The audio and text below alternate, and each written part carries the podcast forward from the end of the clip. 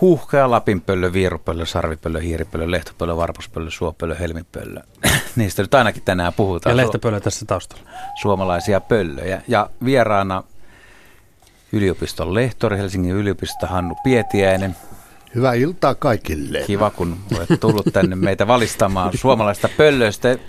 Taustalla tosiaan Helmi, lehtopöllö huhuilee ja siinä on vähän muutakin tapahtumaa. Haluatko, sä et ole kuullut koskaan tätä äänitettä en. ja pantiin soimaan, mutta me nyt vähän testataan. Että... No mikä tuli mieleen tässä, että olisi kiva tietää, koska se on äänitetty. Kuinka niin?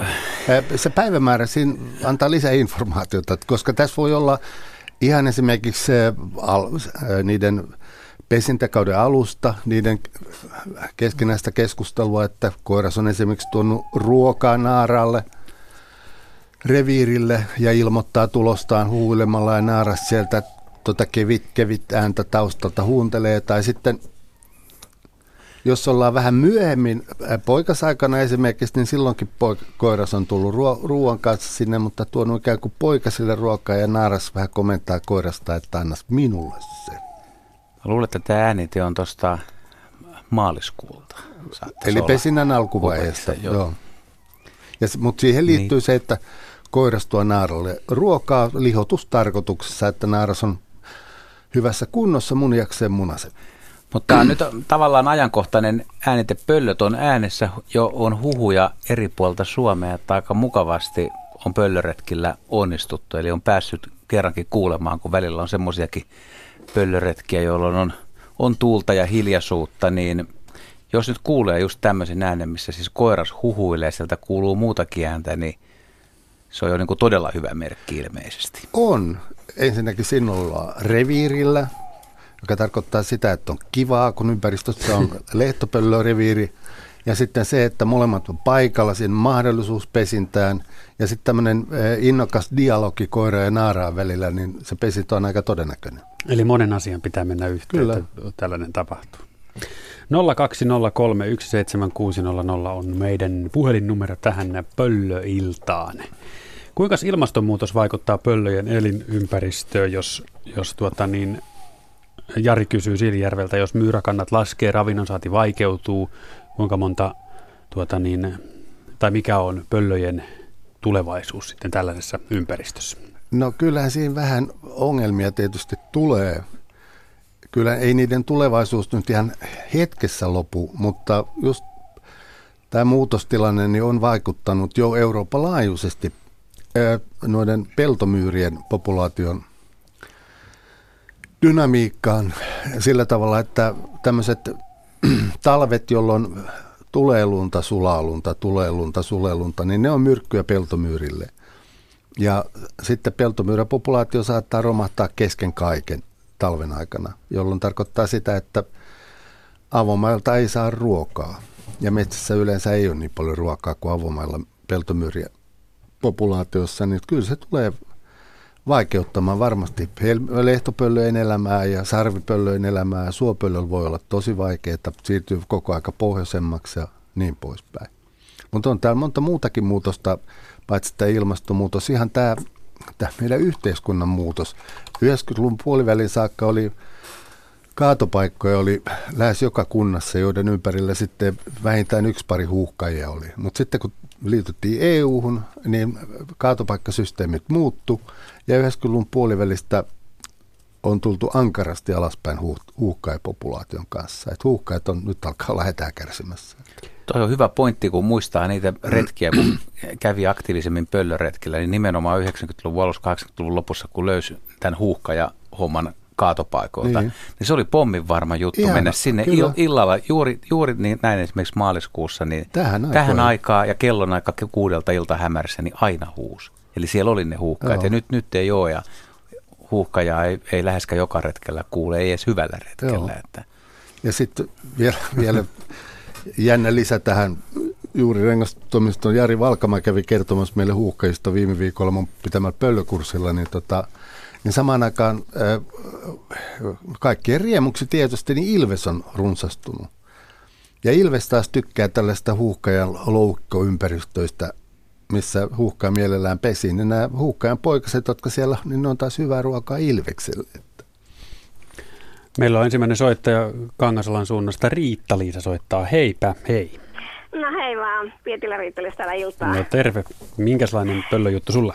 No joo, mulla on oikeastaan aika kivakin pölyt. Ensiksi, että pöllössä huutelee nyt tosi, tosi kovasti, että eilillakin kuuntelin lehtopöllön ääntä, että tota, noin, niitä on kovasti äänessä, mutta muutama vuosi sitten niin mulle tapahtui sellainen kiva, kiva juttu, että joskus tuossa helmikuulla ihmettelin, että kun lehtopöllö huuteli tuossa ihan, ihan vapaa asunnon nurkilla iltasi tuossa 11 maissa ja sillä melkein joka ilta. Ja sitten mä rupesin katsomaan ikkunasta, kun ne lenteleekin ihan tuossa ja sitten mä iltasin monena ja iltana niin puin paljon itselleni vaatetta päälle ja istuskelin tuohon kuistille katsomaan ja no nehän lenteli sitten edestakaisin tuossa ihan melkein räystäistä viistäen ja en mä siinä vaiheessakaan vielä tajunnut, että mitä, mitä se tarkoitti ennen kuin sitten vasta kun huomasin, että tota, uroslehtopöly rupesi kiikuttaa noita myyriä tonne pelkänpönttöön. Eli oli tehnyt lehtopöllö pesänsä tuohon pelkän pönttöön, joka on yhdeksän metriä ö, ulkorappusten reunasta. Eli se oli niin lähellä siinä ja sitä sitten seurasin siinä. Pistin semmoisen valoverhon tuohon isojen ikkunan eteen, että pöllöt ei nähnyt tänne sisälle päin. Ja siinä sen aina iltahämärässä katson, kun, kun uros vei sinne hiiriä keikuttiin, että hiirehännät vaan heilu. Hauska havainto. Se oli tosi kiva katsoa, mutta sitten, sitten mä ihmettelin jossain vaiheessa, että kun ne lopetti, niin kun seurasin parinakin iltana ja yönä, että kun ei sinne vietykään ruokaa. Sitten soittelin yhdelle mun tuttavalleni lintu, lintumiehelle ja kysyi, että mitä nyt tapahtuu, että kun ei, ei viedä ruokaa ollenkaan, niin hän valisti mua ja sanoi, että no kohta ne lähtee varmaan ne poikaset sieltä pöntöstä, että se on reaktio, että ne ei ruoki, niin saa poikaset ulos. Ja sitten tapahtui niin, että tota, oli viikonlopun, mä seurasin täällä ja sitten menin maanantaina töihin ja sitten kun mä kiireesti töistä tulin tänne vapaa-ajan asunnoille taas maatun ja ajattelin, että katsoa mitä täällä tapahtuu, niin yksi pöllönpoikainen istui tuossa katajassa tuossa pihassa ja toinen pöllönpoikainen istui kuistilla kaasukrillin päällä. Sitä sitten vähän ihmettelinkin, että millä se sinne pääsi, kun eihän ne osaa silloin lentää. Ja siinä oli vielä sellainen niin kuin pressu sen kaasukrillin päällä semmoinen. No. Siinä se sitten oli ja siinä mä sitten, sitten kuvailin, ei se sitten mihinkään lähtenyt, se istuskeli vaan siinä. Ei, no mihinkä ne lähtee, ne on aika, ne. aika suoraan sanottuna hölmöä siinä vaiheessa. Sen verran ne, Joo. ei ne osaa suoraan lentää, mutta sen verran ne sentään älyää, että ne vähän niin kuin levittää siipessä, kun ne hyppää sieltä pöntöstä, niin se Joo. kantaa kyllä muutaman kymmenen metriä niitä. Joo. Mutta joo, sitten joo. kun ne tulee maahan, niin se on kiipeilyhommat edessä. Joo. No sitten mä katsoin, että tota, no joo, että yksi, yksi niistä poikasista vielä kurkki sieltä pöntöreijästä. Eli siellä oli pöntössä vielä sitten yksi ja kaksi oli niin kuin jo tullut pois. Ja Sillä se oli ei ollut... sitten tämä viimeinen. Sillä ei ollut vielä niin kova nälkä sitten. Ei, ei ollut. Mä luulen, että kohta on. saman, saman illan suun aikana tuli sekin sieltä pois ja luulen, että... se hyppi sitten.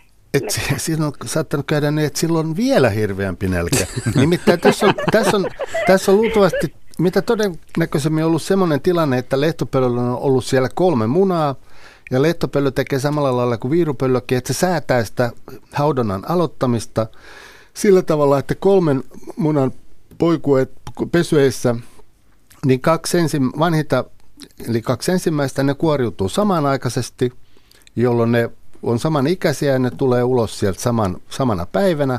Ja mm. sitten siitä on pari päivää matkaa siihen kolmanteen poikaseen, joka sitten on, on sen pari päivää näitä sisaruksia nuorempi ja mm lähtee pikkasen myöhemmin sieltä pöntöstä, mutta luultavasti siinä on semmoinen pelitilanne jo käynnissä. Nämä, nämä isot kun on lähtenyt, niin ei se pikkunen voi jäädä sinne koko sitä kahta päivää vartomaan, että se olisi yhtä vanha kuin nämä isommat, vaan se joutuu lähteä pikkasen aikaisemmin. Joo. Koska siinä on, ei siellä kovin suurta sisarusrakkautta ei tunneta, että jos mahdollista, niin nämä tota, pöllönpoikaset, kyllä siinä heti kun ne on lähtenyt, ne yrittää päästä vähän niin kauemmaksi siitä pöntöstä sillä mm. varjolla, että jos, jos te pystyisi pudottamaan yhden porukasta pois, niin se tietäisi aina enemmän, enemmän ruokaa näille toiselle. Ne säännöt siinä pelissä on yllättävän raa. Mm. Joo, joo, joo. Ja tota, se oli tosiaan, mä sitten vaan ihmettelin, että millä se niin kuin pääsi, no sen verran se räpyttelee tietysti nyt siipiä, että se pääsi noin purkaat, se on niin kuin vi, viisi porrasta tuohon kuistille ja sitten vielä niin kuistilta, niin siihen, siihen grillin päälle. Joo, ne on yllättävän hyviä kävelemään sitten ja pom- pomppimaan. Monta kertaa on joutunut juoksemaan tämmöistä just pöntöstä lähteneiden pöllönpoikasten perässä maastossa, niin yllättävästi viipottaa. Hyvä. Joo, no sitten mä kattelin jossain vaiheessa sitten pudottautui siitä pois ja, ja hyppi tuonne metsään. Hän pääsee kummasti kiipeämään puun runkoa pitkin, vaikka ne osaa lentää, ne kiipeää puun runkoa pitkin sitten ylös. Joo, joo, ne on tosi taitavia, kun ne pystyy käyttämään sitä terävää nokkaansa. Se on ikään kuin kolmas jalka siinä hommassa ja Joo. hirmuterveet kynnet, niin sinne ne painaa vaan. Hyvä. Joo, Kiitoksia joo. Riitta-Liisa. Joo, kiva, Hyvät- kiitos. Joo. Hei, hei. Ja hyvää illanjatkoa teille. Kiitos. Oli ihania nämä ohjelmat. Kiitos Kiva. samoin. Joo. Moi moi. Moi, moi. 020317600. Puhelinnumero tänne päin. Onko tämä Hannu kaikilla pöllölajeilla tai petolajeilla linnulla näin tiukka tämä sisarusrakkaus, että et, et, et vanhimmat ja suurimmat syö, syö ensin ja sitten se viimeinen No, siellä tai näin. viimeiset, niin Kyllä Jos- melkein on. Mutta tässä on sitten pari kiinnostavaa poikkeusta, että nämä pienemmät pöllölajit on sellaisia, joilla sitten tota, esimerkiksi varpuspöllö, että ne lähtee kaikki saman kokoisina ja jotakuinkin lentokykyisinä lähtee sieltä kolostaan pois. Mutta sitten joillain päiväpitolinnulla, jos nyt voidaan tehdä pieni sivuhyppäys sinne, niin esimerkiksi kiljukotkilla on sillä tavalla, että ne munii kaksi munaa, jolloin sitten se ikäero siinä ja sitten kun se vanhempi kuoriutuu ekaksi, niin sitten kuluu se kaksi-kolme päivää, kun pienempi kuoriutuu, niin sen jälkeen se kain tappoi se aapelin ja siinä, siinä tota, emot kattelee vierestä tekemättä mitään. Ihan samoin niin kuin jollain haikaroilla, niin vanhi pudottaa nuoremman pesästä. Mutta esimerkiksi tämmöinen ensimmäinen, tätä soittaja, kun se kertoo, että kaksi poikasta on tullut Joo, pois, yksi on jäänyt sinne, niin jos ravintoa olisikin todella paljon tarjolla, niin ruokitaanko näitä kahta pöntön ulkopuolista poikasta niin kauan kuin niillä on nälkä ja sitten Joo. sit, sit jos on myyriä, niin se Joo. kolmaskin, jos se, jos se sieltä pöntöstä huutaa huutaa, niin siellä. kyllä sille viedään. Joo. Mutta Ja- parempi taktiikka on lähteä ja tulla kyllä, ulos. kyllä. Ja jos ollaan niin ja- riittävän lähellä sitä pönttöä, mutta kyllä me on viirupöllön yhteydessä niin monta kertaa löydetty, varsinkin jos on viittä kuutta poikasta ollut pöntössä, niin se viimeisin veitikka on jäänyt sinne pönttöön, ikään kuin se unohtuisi jollain tavalla. Kuollut, melkein lähtö, kun lähtövalmis poikainen, niin se vaan kuolee nälkään sinne, kun muut menee tarpeeksi kauas pois. Se on, luonnossa on luonnonlait. Niinpä. Täällä on arveltu, tai itse asiassa tänään olin pitämässä Lauttasaaren, Lauttasaaren Myllykallion koulussa esitelmää pönttölinnuista ja näytin kuvia siis tiaisista ja myös pöllöistä ja tuli todistettua taas se, että kun helmipöllön tuommoisen sulonen kuva, missä pöllö on tapittaa isoilla silmillä, katselee ja siellä on myyriä paljon siellä pöntössä sisällä, niin siellä kun 300 oppilasta samaan aikaan sanoo, että oi, voi, että mikä näissä pöllöissä, mikä niissä on niin sympaattista, että se ikäryhmästä to, toiseen, niin kaikki, kaikki niin kuin, monet aikuisetkin sanoo, että joo, he heti dikkaa tai tykkää pöllöistä. Kyllä se pakko olla se katse, että pöllöthän on siinä mielessä poikkeuksellisia lintuja, että niillä on samassa tasossa silmät niin kuin meilläkin, että muodostuu selvä, selkeä eh, naamataulu ja katse. Ja sitten näiden just helmipöllön katse on niin intensiivinen, ne palavat keltaiset silmät siellä ja napitus hyvin, hyvin niin kuin yllättävän itsetietoisen oloinen niin pieneksi otukseksi, mm. niin kyllä se herättää ihastusta. No tähän samaan li- liittyen kysytään tuolla lähetysikkunassa, että pöllöä pidetään viisaana. Mi- Mistä se johtuu? No se johtuu tästä samasta asiasta, että siitä on tullut tämä viisauden symboli just tämän katseen, katseen tota, takia. Ja sitten varmaan monta kertaa pöllöt, kun yllätetty päivä piilostaan, niin ne katsoo sitten vähän hämmentyneenä siinä, niin Siinä niin tullut tällaisia ajatuksia, no, kuten näistä viisaimmista, ää, minkä se nyt oli se Nalle Puhmetsä, niin se pöllö nyt niin kovin viisas ollut sitten, mutta tämähän on, tämähän on ikiaikainen tuolta jo kreikkalaisilta peräisin tämä pöllön viisaus, viisausasia, että tota, silloin syvät, syvät juuret. Va- vaikka toisaalta se on myöskin tuommoisena ei kovin kovana haukkuman nimenä, niin on se vähän viittaa myös No hönötyyppiin, että on vähän, ei ole palikat ihan kohdallaan. Että. Ja siinä mielessä jännä, että hyvin, hyvin rakastettu niin kuin vanhoissa, vanhoissa niin kuin, kuvissa ja muuta, niin, tai yle paljon käytetty, ei tiedä kuin rakastettu, niin on tuo tornipöllö, jolla on hyvin omansallainen se naamataulu ja omansallainen katse. vaikka tornipöllön ääntely on siis mitä hirveä. Se se on hurja, se on lapsen kirkuna. Joo. Meillä ei täällä valitettavasti nyt ole tornipöllön ääntä, paljon löytyy muuta, mutta sitä, sitä ei ilmeisesti ole. Mutta jos ajattelee siis nykyaikaa, siis aikaisemmin pöllöjäkin on vainottu ja tehty kaiken näköisiä hölmöyksiä, mutta nyt kun seuraa vaikka keskustelua merimetson ympärillä, niin ihmiset, osa ihmisistä niin kuin arvostelee merimetsoa, että se on, se on ruma ja häiritsevä ja esimerkiksi tämmöinen ruma-aspekti. Niin ootte sitten kuullut koskaan, että kukaan ihminen ikinä olisi teille haukkunut, joku pöllö on, on ruma tai epämiellyttävä? Ei. Itselle tulee joskus tota, semmoisia tuntemuksia, kun pelaa noiden keske, keskenkasvusten poikasten kanssa, että kyllä sinä olet sitten ruma.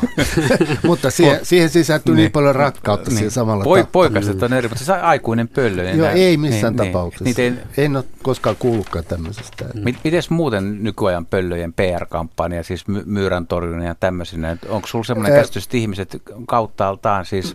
No kyllä suhtaudutaan. Ja tänään muuten kuuli mun entinen oppilas Pekka Kontiainen, niin – hän on, tekee nykyään, elää tuolla Etelä-Intiassa ja siellä hän oli nähnyt paikallisia maanviljelijöitä, jotka oli laittanut riisipellolle tämmöisiä tee, teemäisiä istuinpuita. Niin hän oli sitten kysynyt, että mitä ihmettä nämä on. Niin maanviljelijä on kertonut, että ne on pöllöjä varten, että pöllöt tulee istumaan sinne ja syö sitten noita hiiriä tai mitä siellä onkaan. Sanoi, että saattaa saada monta kiloa enemmän riisiä per pinta-ala suosimalla näitä pöllöjä. Tätä aihetta täälläkin on tullut, tullut tekstiviestiä, on kysytty tosiaan, että kysykää, kysykää Pieteeseen Hannulta. Pertti Hyttinen on muun muassa lähettänyt viestin, että on, onko tämä Suomessa mahdollista, että saat, saako mainostaa, että jos laittaa varpuspöllön ja helmipöllön pönttöjä, että sillä on merkitystä myös myyräkannolla? No mä valitettavasti suhtaudun skeptisesti tähän että tota, ne, vaikka ne on tehokkaita saalistajia, niin ne ei meikäläisissä oloissa pysty, pysty niin, kuin niin tehokkaasti saalistamaan, että ne pystyisi esimerkiksi suojelemaan yhden tai muutaman hehtaarin taimikon myyriltä. Koska ne myyrät on pahimmillaan aina silloin lumen aikana. Ja tämmöiset nimenomaan nämä mainitut varpus ja helmipöllö, niin mm ei lumisen aikana justiin pysty operoimaan. Ja sitten taas, jos on niin kuin metsätaimikot yleensä on sitten avomaita, niin varpuspöllö ei ole oikein avomainen saalista. Että se on kyllä enempi siellä metsän, umpimetsän puolella, tai ainakin siinä reunavyöhykkeessä. Pöllöiltaan otetaan sitten seuraava soittaja Inkeri Oravikoskelta. Haloo. No hei. Heipä hei, ole hyvä. No niin, kiitos. Minä äh, kerron sellaisen tarinan viime keväältä, se oli toukokuun loppua, kun lähdin tuonne metsään, metsälenkille ja, ja tuota, siinä oli sellainen paikka, että siellä oli järvi lähellä ja siinä järven ja polun välissä oli aika korkeita metsikköä, oli mäntyjä ja oli kuusia ja toisella puolella tietä oli hakkuaukea. Ja tulin mutkaan ennen, ennen tätä paikkaa kuuntelin, että mikä ihmeen mörinä kuuluu, että kun en saanut selvää, oliko siellä ehkä miehiä juttelemassa vai oliko siellä sitten joku eläin. Vähän aikaa kuuntelin ja sitten totesin, että joku eläimen ääni se kuitenkin on ja hiivin hiljalleen siihen lähelle ja sitten ihan olin parin metrin päässä, kun siitä lähti iso iso lintupöllöksi, mä sen sitten tulkitsin, koska, koska tuota niin, siinä kuusen juurella maassa oli aivan syötävän suloinen pöllönpentu. Kurkisti minua sieltä kuusen rungon takaa ja, ja tuota, niin minä menin lähemmäksi ja mulla oli puhelin mukana ja mä siitä äkkiä otin kameralla kuvan ja siinä samassa huomasin sitten, kun sieltä hakkuuaukealta syöksyy se emolintu hurjaa vauhtia päin. No minä nappasin kuusen oksan siitä maasta äkkiä käteen ja suojelin sillä itseen ja se emolintu lähti takaisin lentämään, mutta ei ollut kuin hetki, kun se syöksy uudestaan kynnet tanassa ja se oli, se oli tosi hurjan näköinen. Siinä vaiheessa mä pelästyin niin kamalasti sitten, että oli pakko lähteä pois kun ajattelin, että mua ei kukaan sieltä löydä, jos se hakkaa minun pään hajalle siellä. ja tuota, niin onneksi sitten, sitten selvisin siitä kotiin. Se pöllölintu jäi jäi semmoisen 10 metrin päähän puun oksalle seuraamaan, että lähdenkö minä vai enkö minä lähde. Eikä se hyökännyt enää sitten, kun minä menin siitä ohi. Niin, susta tuli tilan, hänen pöllön kannalta, niin sä et ollut enää uhka. Menit poispäin niin. siitä poikasesta. Siinä on saattanut niin. olla toinenkin poikainen maassa.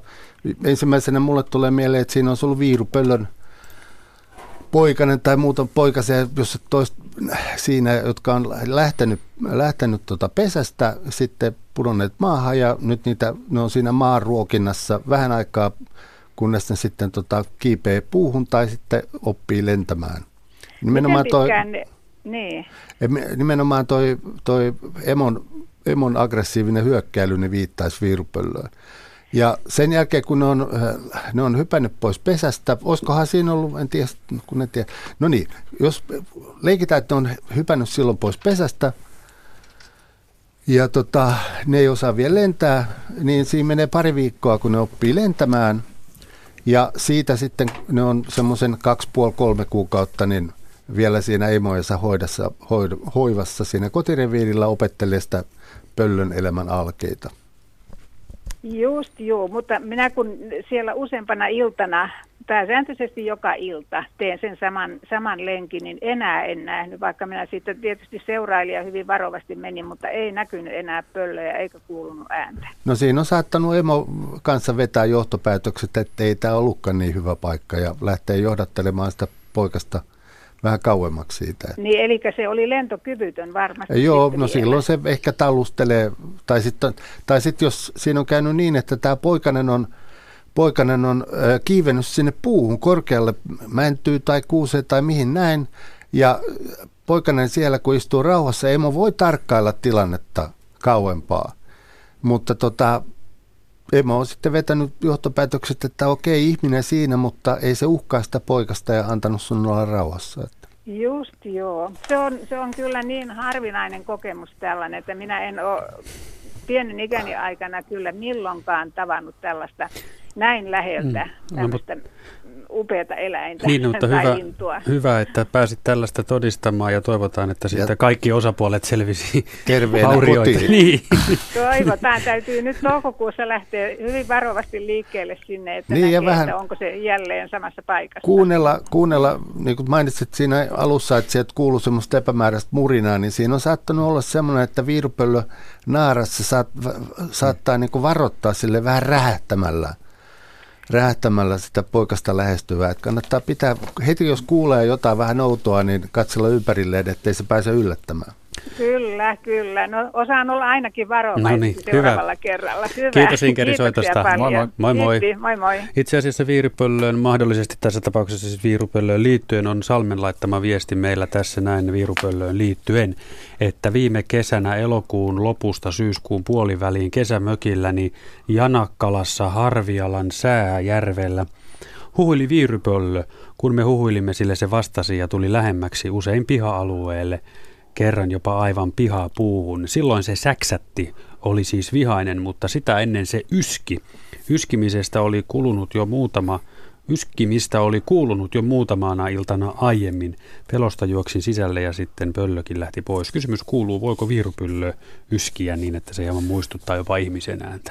No kyllä se voisi sille yskiä, että Mä oon kuullut enemmän ne. semmoista yskentää, joka kuulostaa niin kuin koiran haukunnalta, mutta niillä on niin monenlaisia ääniä ja ne yksilöt eroavat toisistaan, että ihan hyvin voi muistuttaa. Mutta sitten enemmän tämä huilu, niin on, tässä on se kiinnostava piirre, että jos siinä on semmoinen viirupöly, että sillä on saattanut olla ne lentopoikaset siinä, siinä tota vierellään ja ympärillään, ja se on pikkasen tullut sitten huomauttelemaan ihmiselle, että, että ottakaa me toinen toisemme huomioon. Hmm. Ja sitten tämä huulu, niin just siinä syyskuun puolivälissä ja silloin niin liittyy siihen, että näillä viirupöllöilläkin on niin sanottu syyssoidin, joka liittyy siihen vaiheeseen, kun poikaset laukastaan sieltä kotoa maailmalle ja ne vähän niin kuin varailee niitä reviireitä ja niitä pönttöjä niin seuraavaa vuotta varten.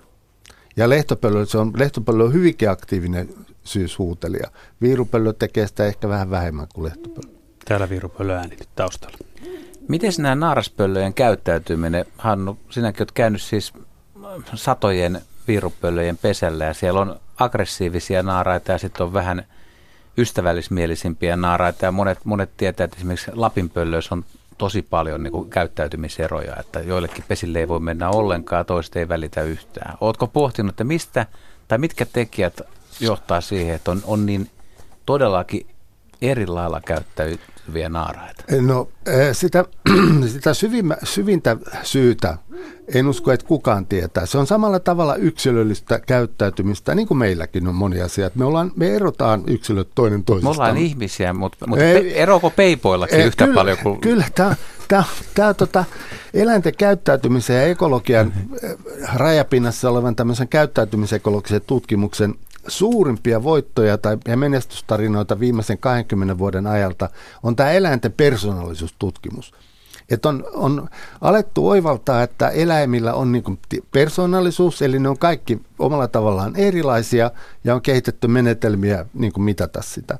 Me tutkimuksessa on käytetty tämmöisenä persoonallisuuserona nimenomaan tätä aggressiivisuutta, mitattu sitä, että kuinka paljon ne hyökkäilee niskaa ja havaittu, että siellä todellakin on laaja skaala erilaisia käyttäytymismalleja. Ja mikä mielenkiintoista tässä on se, että tällä on suora yhteys niiden lisääntymismenestykseen. Että aggressiivisimmat naaraat ö, saa, saa elämänsä aikana enemmän jälkeläisiä kuin kesymät naaraat. Eli se on tärkeä asia niille. Ja mikä tässä persoonallisuudessa, eli tässä aggressiivisuuseroissa on tärkeää on se, että ne pysyy samanlaiset, sama yksilö on samanlainen vuodesta toiseen. Että arkanaaras on arka kymmenen vuotta pesiessään ja vihanen naaras on vihanen heti alusta saakka. Mutta tämmöinen aggressiivinen naaras, niin sehän, vaikka se on ihmisille aggressiivinen, jos teki meitä rengastaa niitä, mutta siis se on myös siis, sehän on periaatteessa näätä ja muita petoja kohtaan Nimenomaan näätä, näätä on paha ja niin. kettu on paha ja mm. Mitä täällä on aikanaan, ehkä soopeli joskus elänyt kauan kauan sitten, mutta tota, Mutta miten se on, vaikka ne on persoonia, niin pe, okei, okay, periytyykö ne millään lailla? Miten siitä, saks... siitä me ei tiedetä mitään. Jos me, on saatu, me, me saatiin tämän verta, tämän verta selville 30 vuoden tutkimusten ne. jälkeen, niin tota, ei, me, ei me jakseta enää sitä to, toista 30 vuotta. No, mutta Hannu Pietiäinen sanoi, että tutkitte pöllöjen persoonallisuuseroja aggressiivisuuden kautta. Tota, niin, mitä, mitä muuta ominaisuuksia sitten voisi olla aggressiivisuuden no, lisäksi? No siellä Huumorintaju, no siellä on, ihan, siellä on, siellä on tota, semmoinen, semmoinen ominaisuus, mistä me ei ole tehty analyysejä, mutta jonka mä tiedän olevan siellä, on se, että miten ne pysyy pöntöllä, kun mä kiipeen sinne pöntölle. Siellä on semmoisia naaraita, jotka ei niin lähde sieltä mihinkään. Ne vaan istuu siellä hissunkissa ja katsoo, että aha, ja napsauttaa ehkä nokkaansa ja ne voi ottaa sitten sieltä pois. Eli tämmöisiä itsetuntoisia, itse, itseensä luottavia ikään kuin sinnikkäitä istujia. Ja sitten on taas semmoisia, jotka lähtee pienistäkin rasahduksesta, lähtee sieltä pöntöstä. Meillä on aina muutamia kertoja ollut semmoisia, että siellä on sukka sillä hiivitty sinne pöntölle, mutta ihan turhaan. Ne kuulee niin valtavan hyvin. Mutta onko niistä osa niistä pöllöistä, niin tunteeko ne, että aha, sieltä tuli taas pietiä ja koloni on taas mukana? No sitä mä en tiedä, mitä heidän päässään liikkuu, mutta kyllä ne sen tietää, että tota, rapina kuuluu, koska esimerkiksi lumiseen aikaan niin maa on jäässä, lunta päällä, rapina on mahdoton meidänkin korviimme, ja saati sitten, kun se ääni menee sitä puu, jäistä puurunkoa pitkin sinne ylös, niin ne on monta sataa metriä hmm. ennen jo tietoisia. Totta kai me pälistää siinä matkalla vielä, niin tietää. Mutta esimerkiksi ääni nimenomaan, että kyllä jos uskotaan, että nisäkkätkin tunnistaa matalan ihmisen äänen, niin tunnist, voi tunnistaa sen myös yksilöllisesti. Mä, mä ajan vielä pidemmälle tätä ja tiedän, että et ehkä lähde spekuloimaan, mutta että mä väittäisin, että voisi olla mahdollista, että jotkut viirupöllöimät todella tuntee juuri sinut. No, että se on eri, että kun mä tulisin no, sinne. No, Kyllähän sitä voi ajatella. Tietysti monta kertaa siinä on fantasioinut mennessään, että mitä se ajattelee siellä, että se miettii, voi ei, taas on se aika vuodesta. Ja juuri se, nimenomaan kun se mies tulee. Mutta me ei voida sitä tietää, me ei voidaan vain, vain, vain pohtia. Ja veikkaan, että tämmönen, tämä asia on sellaista, joka on tieteen tietymättömissä vielä aika pitkän aikaa. Mutta mut, mut onhan ruokintapaikoilla ihmiset soittaa koko ajan, että heillä on kesyyntynyt linnut ja ne tulee, ne luottaa juuri, niin, juuri heihin. Niin. He antaa käden ja tullaan okay, syömään. Kyllä, niin kyllä. Mä mietin, että jos sä oot jotain samaa naarasta pitänyt kuinka monta kertaa olet jonkun naaraan kanssa tavannut esimerkiksi? No, parhaat naaraat on ollut meillä rivissä, rivissä noin 15 vuotta. Ja Sinä jos, aikana jo jonkunnäköisen jos, suhteen saa Joo, luotua. ja kolme-neljä kertaa kaudessa niitä käsitellään. Niin, juu, juu, kyllä te kavereita kuule kyllä te, Ihan maalikkojärjellä voi ajatella. Tapani ovat oppineet tuntemaan. No niin, Keklu kirjoittaa, että löysimme 80-luvulla siipensä loukanneen sarvipöllön talon takaa pellolta. Eläinlääkäri tarkisti, linnuja antoi hoitoohjeet, pöllö sai hiiriä, toipui, eläinlääkäri tarkisti ja lopulta ö, lintu pääsi takaisin vapauteen lentäen. Sama pöllö löytyi pari, parin päivän päästä kuolleena ojan penkalta. Pöllöfanitus syttyy lopputuloksesta huolimatta. Onnistuuko moiset kuntoutusprojektit normaalisti muualla kuin Heinolan lintutarhalla? No kyllä ne voi onnistua, mutta siinä tarvitaan tosiaan niin kuin oikeat otteet, oikeat lääkkeet ja, ja ties mitä. Sitä vaikea sanoa, mitä tässä nyt sitten lopun perin on käynyt, että minkä takia eikö se sitten osannut osannutkaan sitten kuitenkaan saalistaa se, että kuollut nälkään tai jotain sellaista. Ja näistä vapautuksista, niin niiden niin kuin efektiivisyydestä niin itse asiassa tutkittua tietoa on aika vähän. Mitäs näistä tiedetään näistä pöllöjen loukkaantumisista? Että jos, jos löydetään, että siipi on poikki, niin onko se, onko se lentänyt oksaan tai lankoihin tai Ää, autoihin no, tai joihin? Kyllä mä veikkaisin, että auto on aika tärkeä tärkeä tekee siinä. Ja sitten näistä, jos siipe pahasti murtuu, niin e, veikkaisinpa, että vaivaispöllön ura on heillä edessään. Että ja joihinkin, jotkut ikkunaankin saattaa tietysti törmätä. Mm. Mulla on itselläni esimerkiksi semmoinen viirupöllö löytö, ollut semmoinen nälkävuosi, jolloin on pitänyt lähteä vähän kauemmaksi etsiä ruokaa, niin jostain tuolta Heinolan tietämiltä, niin nuori viirupöllö lensi Korkeasaareen – ja siellä yritti ottaa vesikkoa lasis, lasiikkunan takaa ja kuoli siihen. Voi raukkaa. Mutta sanoit äsken, Hannu, vaivaispöllöstä sitten. Niin, Minkälaista se vaivaispöllön enää no, se on? on se on esimerkiksi elämää Heinolla lintutalossa tai Aivan. vastaavissa paikoissa. Eh, heiltä saattaa olla siipi amputoitu ranteesta tai jotain sellaista, että ovat siellä ikään kuin näyttämässä kansalaisille, että minkälaisia pöllöt ovat, koska niitä voi kuitenkin muutaman metrin päästä sitten katsoa. Ja, mutta luonnossa vaivaispöllön tarina on, se, on, se on aika lyhyt vissi. Se on hyvin lyhyt. Mutta esimerkiksi semmoista ei tulla ajatelleeksi, tai monet ei välttämättä ajattele, kun pöllöt on petoeläimiä, että myös niillä niin on, on suuri riski, kun lähdetään siihen saalistukseen. Ja aina, aina vaan muistetaan se, että ne ottaa sen, mitä ne ottaa ja syö, mutta jokainen saalistus on myös riski, että loukkaa. Kyllä, kyllä. Meillä on, meillä on muutamia tota, sellaisia viirupelonääräitä, joilla on niin pysyvä keskisormi, että niillä on jäykistynyt sormi, luultavasti törmänneet kovaa maahan. Ja olen kuullut, kuullut noista el- eläinmuseolle menneistä kuolleista huuhkajista, että niillä on hyvin paljon niin kuin jalkarikkoja, erilaisia haavoja tai kenties jopa puremia rotapuremia. Ja sitten voi hyvin kuvitella, että jos tuommoisessa tuommoisessa kaatopaikkaolosuhteissa saalistavat, niin siellä on myös kaikenlaista purkujätettä ja muuta. Että se on hyvin vaikea paikka, koska siinä kuitenkin ollaan hyvin lähellä maan pintaa, kun isketään siihen saaliiseen ja otetaan, niin siinä voi käydä kaikenlaista. Tämä on Luonto Suomen pöllöilta Radio Suomessa kello 20 asti. Olemme päässeet varsin hyvään alkuun. Meidän yhteystiedot tänne suoraan lähetykseen pöllöaiheista on 020317600. Puhelinnumero tänne näin 020317600. Kerro, kysy, kommentoi, ihmettele pöllöistä. Ja meidän sähköpostiosoite on radio.suomi.yle.fi. Siis radio.suomi.yle.fi. Sinne sitten samoja tarinoita kirjoittamaan, kysymään ja ihmettelemään. Otetaan veksi ihan kohta meille tähän lähetykseen linjalle, mutta mainitaan myös se, että tuolla osoitteessa yle.fi kautta Radio Suomi on lähetysikkuna, jossa voit muiden kuuntelijoiden kanssa kuunnella lähetystä ja keskustella aiheesta ja sieltä myös napataan napataan sitten sopivia juttuja tähän pöllöiltaan. Mutta nyt Veksi ja Savi Taipaleelta. Terve. Tervepä terve. No niin, sinun vuoro, anna palaa. Joo, minä olen sitä miettinyt vuosi tolokulla, kun on miestä kantava hanki.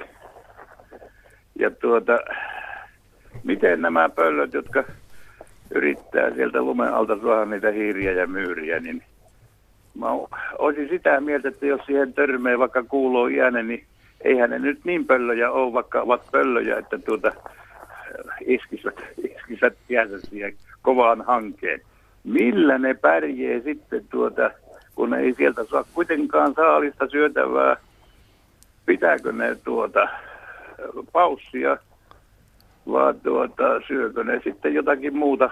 Sen uskoisin, että ei ne ainakaan käpyjä syö. Ei syö käpyjä, mutta ne voi syödä käpyjä syövää oravaa. Eli jotain muuta, jotain muuta ne voi syödä.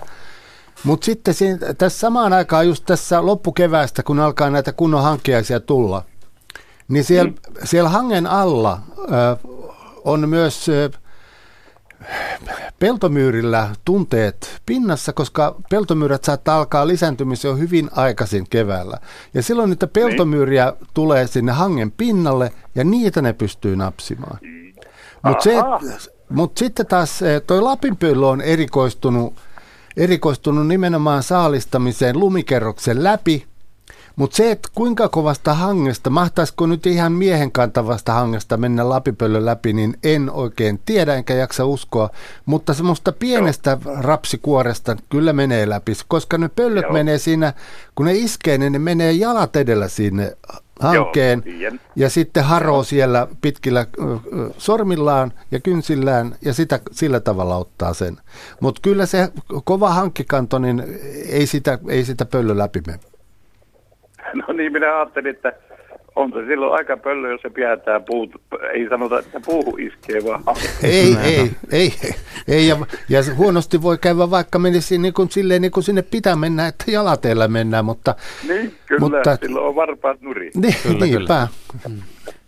Hyvä, kiitoksia, kiitoksia Veksi. No. Mahtavia Kiitoksia, juttuja. Kiva. Hyvä. Hyvät no niin. Hei hei. Moi. Tätä pitää vissiin avata vähän vielä tätä kysymystä, koska monille kuulijoille on epäselvää, että, että siis kun on, on lumihankia ja Lapinpöllö saalistaa myyriä ja kuulon avulla, niin mit, mitä sinne ihan osaatko selittää, että miten se toimii se?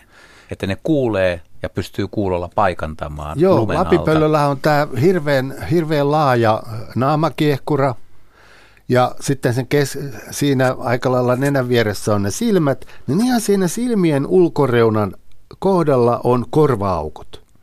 Ja pöllöllä on korvalehdet, toisin kuin yleisesti tiedetään, ja tämä naamakiekkura kerää ääniä, vähän niin kuin tämmöinen äänityspeili, niin se kerää niitä sinne korvaukkoihin. Ja sitten kun lapipöllö lentelee tämmöisen tämmöisen, vaikka sanokaamme kesantopellon tai pakettipellon yllä, siellä voi olla puolisen metriä tai enemmänkin lunta. Siellä peltomyyrä on arkeaskareissaan, nakertaa heinää tai jotain muuta rapinaa pitää, niin se saa kuulee sen ja vähän kääntelee päätä, niin se pystyy suuntimaan sitten sen, että missä se myyrä on. Ja jää vähän niin kuin siihen paikalle ja sitten sukeltaa sinne lumeen tosiaan. Koko aika katse, katse tiukasti kiinnitettynä sinne hankeen ja sinne, siihen kohtaan, missä se myyrä on. Ja sitten viime vaiheessa työnnetään yllättävän pitkät jalat, työnnetään et, e, eteen tai esiin ja jalat edellä mennään sinne hankeen ja sitten otetaan se myyrä sieltä kiinni. Onko tuollaista kukaan päässyt näkemään? On niistä kyllä, monta kertaa. Valokuviakin. Se on hämmästyttävä taito kyllä, miten, miten ketterästi se menee. Niinpä. Joo. Kauan siihen menee aikaa siihen, tota, kun koko se pöllö, iskee. kun se painuu sinne lumen alle, sieltä ei näy välttämättä ei. kuin pää ja vähän hartiaa, Joo, ja se on, tot... siellä, on siellä vähän aikaa, mitä Hannu sanoi, mä en tiedä, että haroako se siellä vai onko se tyytyväisenä, no ainakin... kun ei tiedä, mitä siellä niin. tapahtuu kun ei näe. Mm. Ja yhtäkkiä se nousee ja silloin myyrä Mutta lapipöllössä tiedetään, että siinä on silloin niin kuin pitemmät, pitemmät sormet, sormet tai mitkä nämä nyt on varpaat, mm. kun tota, esimerkiksi viirupöllöllä, mm. Vaikka kor, korjattaisiin koolakin se. Eli se on, sitä ajatellaan, että lapipöllö on todella erikoistunut saalistamaan tämmöisessä paksukossa puuterlumikerroksessa. Mutta ennen kuin päästään siihen iskuvaiheeseen, niin kyllä ne usein, niillä on semmoisia täystys- tai kuulostuspuita, jossa ne saa jonkinlaisen niin ennakkokäsityksen, että tuossa sektorissa sitten lähdetään lähestymään sitä On melkoista hommaa. Kyllä.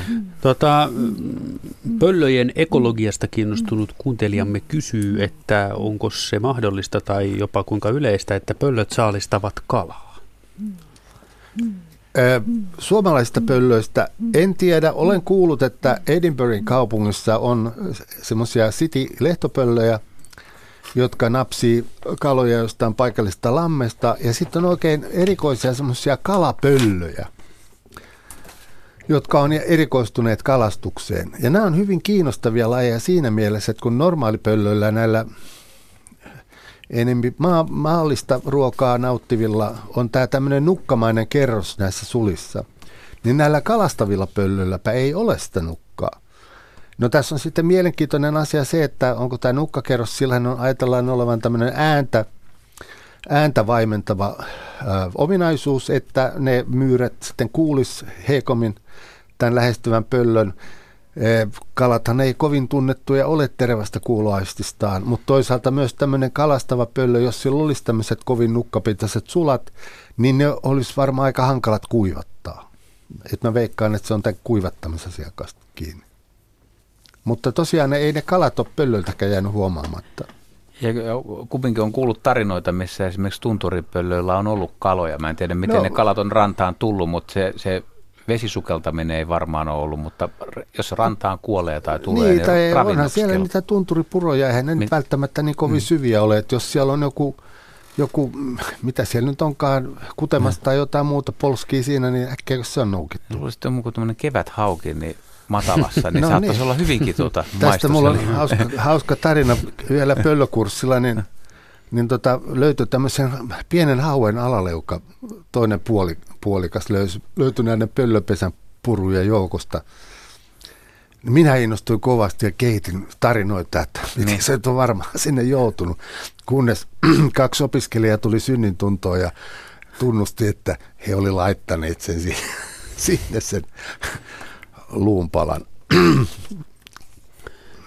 Mites, niin, mitäs kaikkea, sulla oot, oot tuota viirupöllönkin oksennuspalloja on varmaan tullut tutkittua aikamoinen määrä, niin mitä kaikkea niistä viirupöllön ravinnosta tiedetään? No kyllä siitä tiedetään jo hirveän paljon. Siltä yhden kuukauden ajalta, jolloin niitä poikasia ruokitaan sinne metsään.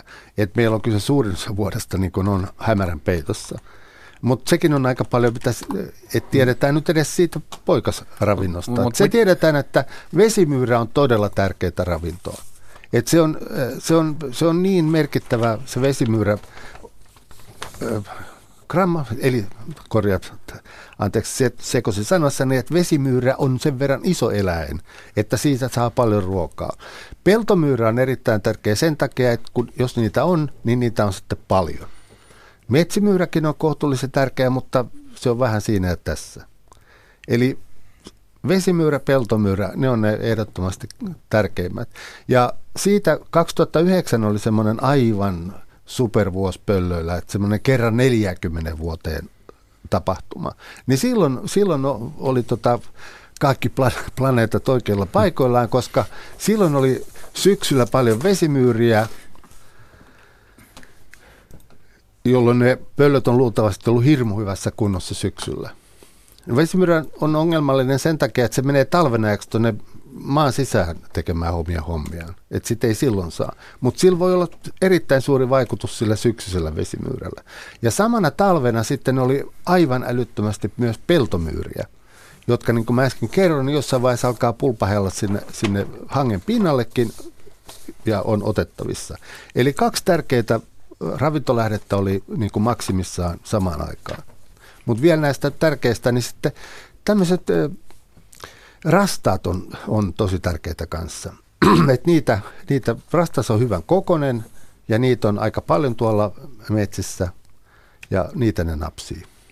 Poikaset tai pesästä lähteneet vai aikuiset? Sekä että. Aikuisia tavataan niin kuin lukumääräisesti sieltä pesänpohjasta enemmän sen takia, että nämä pesäpoikaset, niin niillä on niin luutumattomat nämä kehittyvät luut, että ne sulaa siellä pöllön ruoansulatuksessa aika lailla tunnistamattomiksi. Tätä on myös kysytty, tätä oksennuspallon kestoa, että on, onko se joku sääntö, että kuinka, kun pöllö syö jotain, niin kuinka kauan kestää, että sieltä tulee karvatuppo ulos? Nyt on semmoinen asia, että minkä mä oon unohtanut, kyllähän siinä nyt useammista tunneista puhutaan. Mä vois, sanotaan puoli päivää päivää. Ja sitten siellä voi olla montakin saaliseläintä. Me just tutkittiin kurssilla yksi, yksi tota, oksennuspallo, jonka ystävällisesti maantieteen emeritusprofessori Matti Seppälä oli lähettänyt kesämökiltään, kesämökiltään meille, oli puklannut sen siihen verana kaiteelle, niin samasta oksennuspallosta löytyi neljä peltomyyrää. Matti Seppälälle terveisiä. Hän on aikoinaan mun gradun tarkastanut Joo, ja tässä tuli mieleen, että munhan pitää ilmoittaa tästä asiasta hänelle, että jos Matti et ole nyt kuullut tai olet kuulolla, niin sait tiedonkin. Yle, Radio Suomi. Kun vierailee vierupöllön pesällä ja ne emot on kateessa ja te haluaisitte löytää emon jostain, missä se nyt sattuukin olemaan, niin onko jotain, tämä on tietysti kaikille lintuharrastajille tärkeää, onko jotain lintulajeja tai ääniä, mistä voi päätellä, että miten voisi löytää helpoiten sen pöllön maastosta? No ensin kannattaa kuunnella äh, pieniä ääniä, että olisiko jossain ihan selvästi hätäinen tihaisparvi. Niin siellä saattaa olla jotain. Mutta kohtuullisen varma, varma päivystäjä on närhi. Närhi? Närhi. Kun kuulee semmoisen vähän niin kuin yllättävän hätäisen närhen rääkäsyn, niin se on meillä aika, aika hyvä merkki siitä, että nyt tuolta taitaa olla pöllö, naaras tai koiras. Ja usein saattaa sitten kuulua ehkä pikkuinen huhulukin tai jotain tällaista. Et närhet on, on hyvin tarkkoja. Monta kertaa tullut mieleen, että onko näille juupeleilla ihan vuorosysteemi, että ne on jakanut vuorot, että kuka päivystää milloinkin. Että, että pöllön, pöllön nimittäin olemisesta närhen pitää olla hyvin tarkkana, sillä toi pöllö napsii aina silloin tällöin närhiä ja syö niitä. Että se on närhe hengellä että lähellä, jos ei tiedä, missä pöllö on. Sehän olisi ihan käypä taktiikka, että närhiporukka niin kuin niin, jakaa, jakaa vähän vuorot Joo. ja pidetään silmällä, ettei pääse yllättämään. Nimenomaan. Että, että tinttihommanhan moni, monet lintuharrastajat ja luonnonystävät jo tietääkin, että kun tintit varoittaa kovaa, no, niin kannattaa käydä katsoa, niin siellä voi olla varpuspöllö, mutta ja kyllä mun mielestä närhen liikkeitä kannattaa muutenkin kyllä, seurata. Se on, se on ja sitten vähän myöhemmin kesällä mm. mustarastas on myös semmoinen joka saattaa yhtäkkiä, jos alkaa hätällä jossain, ettei selvästi ole itse aiheuttanut sitä mustarastaa hätää. Mutta jos naaras on siellä pöntössä yleisesti, niin minkälaisessa paikassa se koiras? Onko, onko niillä jotain vakiopaikkoja? No, niillä, on, niillä on omat vakiopaikat, missä ne päivystää. Niistä on meidän tulkinnan mukaan niin on, on ihan selkeä niin näköyhteys sinne, jos ei ihan suoraan pöntölle, niin kuitenkin siihen pöntön läheisyyteen. Ne saattaa olla muutamien kymmenien metrien päästä, päässä siitä pöntöstä tai sitten muutaman sadan metrin päässä. Mutta aina ne on kuitenkin tietoisia siitä, että nyt on jotain outoa liikkeellä, kun me sinne mennään. Yle, Radio Suomi.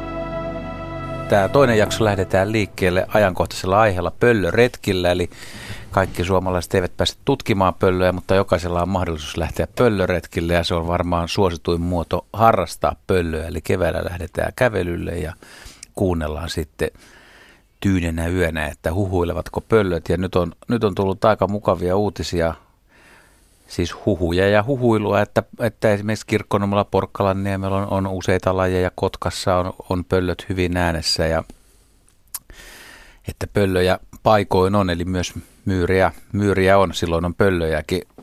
Mutta panna toi Hannu Piinapenkkiin tähän aluksi. Mä en tiedä, koska sä oot viimeksi, tutkija ei varmaan pöllöretkillä käy, eikä ole käynyt kymmeniin vuosiin, että ei tarvitse kuunnella sitä huhuilua, kun käy pöntöillä. Joo, mä, mä rupesin tuossa jo miettimään, että kyllä tämmöistä vapaaehtoisesta kuunteluretkestä, niin kyllä se varmaan 30 vuotta on aikaa. Sen verran, 30. No, miten sä muistat semmoisesta retkistä? Sun pitäisi nyt kuitenkin, no kyllä, kun, ennen kuin sä vastaat, niin, niin markkinoida on, ihmisille sitä. Totta kai se on hauskaa. Parhaimmillaan on äh, mieleen jääviä kokemuksia. Ja varsinkin silloin, jos kuulee, kuulee mm. jotain, niin silloin ne on, koska se, se on oma erityinen tunnelmansa siinä, kun vaikkapa jostain epämääräisen etäisyyden takaa kuuluu huuhkajan se kumea huuhuu. Tai sitten jostain, jostain pellon reunasta hyvin yksitotoinen huu, huu, huu, sarvipöllö siellä ilmoittaa olemassaolostaan. Saati sitten helmipöllön puputus, jota sitten saattaa kuulua jo useammasta paikasta. Ja sitten taas aamu, aamun tulleille tullaan, niin saattaa jossain innostua varpuspöllö viheltelemään. Kyllä siinä on oma, oma fiilingissä. Nyt kun näitä alkoi tästä pohtia, niin ei ne kaikki niin hirveitä olleetkaan ne no, retket. Mukavia ne. Mutta, mutta ehkä sinä olet oikein mies sitten vastaamme myös siihen, että mihin en ole keneltäkään saanut tyhjentävää vastausta. Että, et, onko joku säätyyppi? Onko, siis se, se me tiedetään, että kun on tyyntä, niin siellä on ihmisen mukava olla ja ääni kiirii kauas, mutta tuntuu, että on joskus hyviä kelejä, pöllöt on ihan hiljaa. Sitten yhtäkkiä joku aloittaa ja muut yhtyy siihen, että onko tämmöistä pöllöretki, milloin pöllöt huutaa? Tutkittua tietoa tästä ei ole. Sen mä tiedän, että pöllöt huutaa silloin, äh, kun niillä on soidin aika, ennen munintaa. Että tässä tapauksessa, jos ajatellaan tätä asiaa viirupöllön näkökulmasta, joka tuolla Heinolan leveysasteella niin tulee munimaan tuossa maalis-huhtikuun taitteessa suurin osa niistä, niin siellä on nyt ankara naaraan lihotusaika ja soidinusaika päällä, eli täs, tähän aikaan on hyvä aika. Ja sitten taas se ehkä vähän muuttuu rauhallisemmaksi, epäselvemmäksi siinä huhtikuun aikana, kun naaras hautoo, mutta sitten kun poikasta alkaa kuoriutua, ja tota, koiras alkaa saalistaa enemmän, kun poikas ilmoittaa tulostaan siellä piipittämällä siellä munan sisällä, niin koiras innostuu saalistamaan lisää, niin se ilmoittaa aina siitä tulostaan naaraalle, että nyt täältä ollaan tulossa ja silloin siellä viirupöllöreviirillä saattaa kuulla huhuilua tuossa vähän vapun jälkeen. Mutta kun mä ajan takaa siitä, että esimerkiksi voi olla semmoisia, tai mä muistelen ainakin näin, että oli peräkkäisiä päiviä, milloin oltiin retkellä – ja toisena päivänä kuultiin ja seuraavana päivänä no, pakkasta saattoi olla yksi aste enemmän tai niin. kaksi, mutta yhtäkkiä ne ei olekaan äänessä ja Pettymys siitä alkoi, on suuri. Totta kai, ja edelleen. Mutta sen verran tutkittua tietoa on tuosta huuhkajasta. Espanjassa on tehty Euroopan merkittävintä huuhkajatutkimusta tässä viimeisten 10-15 vuoden aikana. Niin siellä yksi ryhmä on tutkinut nimenomaan huuhkajan hu- huutamista ja tiedetään, että kuuvalo, kuutamo innostaa huuhkajia huutamaan. Mutta se ei ole pelkästään sitä, että kuutamossa on kiva huu, huutaa, vaan siihen lisätyy, siinä on tämmöinen ekstra koukku mukana, että huuhkajilla on semmoinen valkoinen leukalappu, joka ei ole niin kuin normaalioloissa ollenkaan näkyvissä, mutta sitten kun ne alkaa huutamaan, niin se, se tulee sieltä näkyviin, jolloin tähän liittyy tähän huutamiseen myös tämmöinen visuaalisen viestinnän elementti. Kuutam- Kuutamolla on siis merkitystä tässä. Kyllä on. Loistava, kyllä on. hieno homma. Se ei voi olla täysin merkityksetön tässäkään jutussa. Ei, tota, Otetaan, Kokkolan suuntaan Joo, otetaan sovittu. puhelu. Kari Pihlajamäki on puhelimessa. Terve Kari. No iltaa, iltaa. Me haluttaisiin vähän tietoa siltä suunnalta. Huhut kertoo, että sinäkin olet käynyt tässä jonain päivänä pöllöretkellä, että mikä on tilanne sillä leveysasteella ja, ja minkälainen kevät on tulossa? No kyllä mä vähän pelkäsin tätä soittoa, että tuossa viime viikonloppuna pääsi meidän pöllö petolintututkija Sten Wikströmin matkaa ja niin, niin tota, kyllä se vähän lohduttomalta näytti, että ei siellä, ei siellä kuulunut juurikaan mitään, että muutamia koiria lukuun ottamatta, että kyllä tässä on aika iso aukko nyt tuntuu Vaasa, Seinäjoki, Kokkola, niin, niin, tota, niin täällä on todella hiljasta. Tämä on vain yksittäisiä yksittäisiä niin tota, helmipöllöjä ja yksi, yksi huuhka ja, ja näin. Mutta että heti kun mennään sitten tästä pikkusen tuon Kalajokilaaksoon pohjoiseen Nivala Ylivieska sektorille, niin silloin rupeaa niin pöllöt oleen äänessä. Että siellä on varmaan 50 helmipöllöä jo kuultu ja jopa Lapin pöllöä, piirupöllöjä, huuhkajia. Että, että se raja menee siinä, että kyllä se viime, viime syksynä niin tota, romahti niin tuo myyrä kanta, että se ei kerennyt niin tota,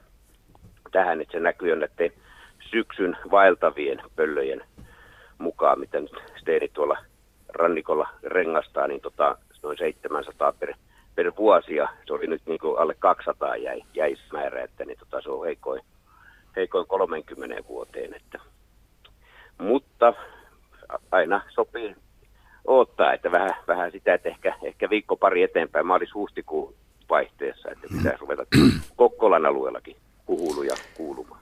E, niin tyhmää kuin se onkin, onkin, että vaikuttaa siltä, että myyrät on romahtanut, niin, niin se, että jo 50 kilometrin päässä niitä näyttäisi olevan, niin on erinomainen esimerkki siitä, että näiden myyräkantojen alueellisesta vaihtelusta, että Suomi ei ole yhtenäinen, yhtenäinen matto, että joka puolella Suomea on niitä myyriä aina saman verran, vaan siellä on tämmöisiä reikiä matkassa, että joiltain alueilta myyräkannat on romahtaneet aikaisemmin kuin muualta, tai sitten ne on, kulkee ihan eri tahtiin.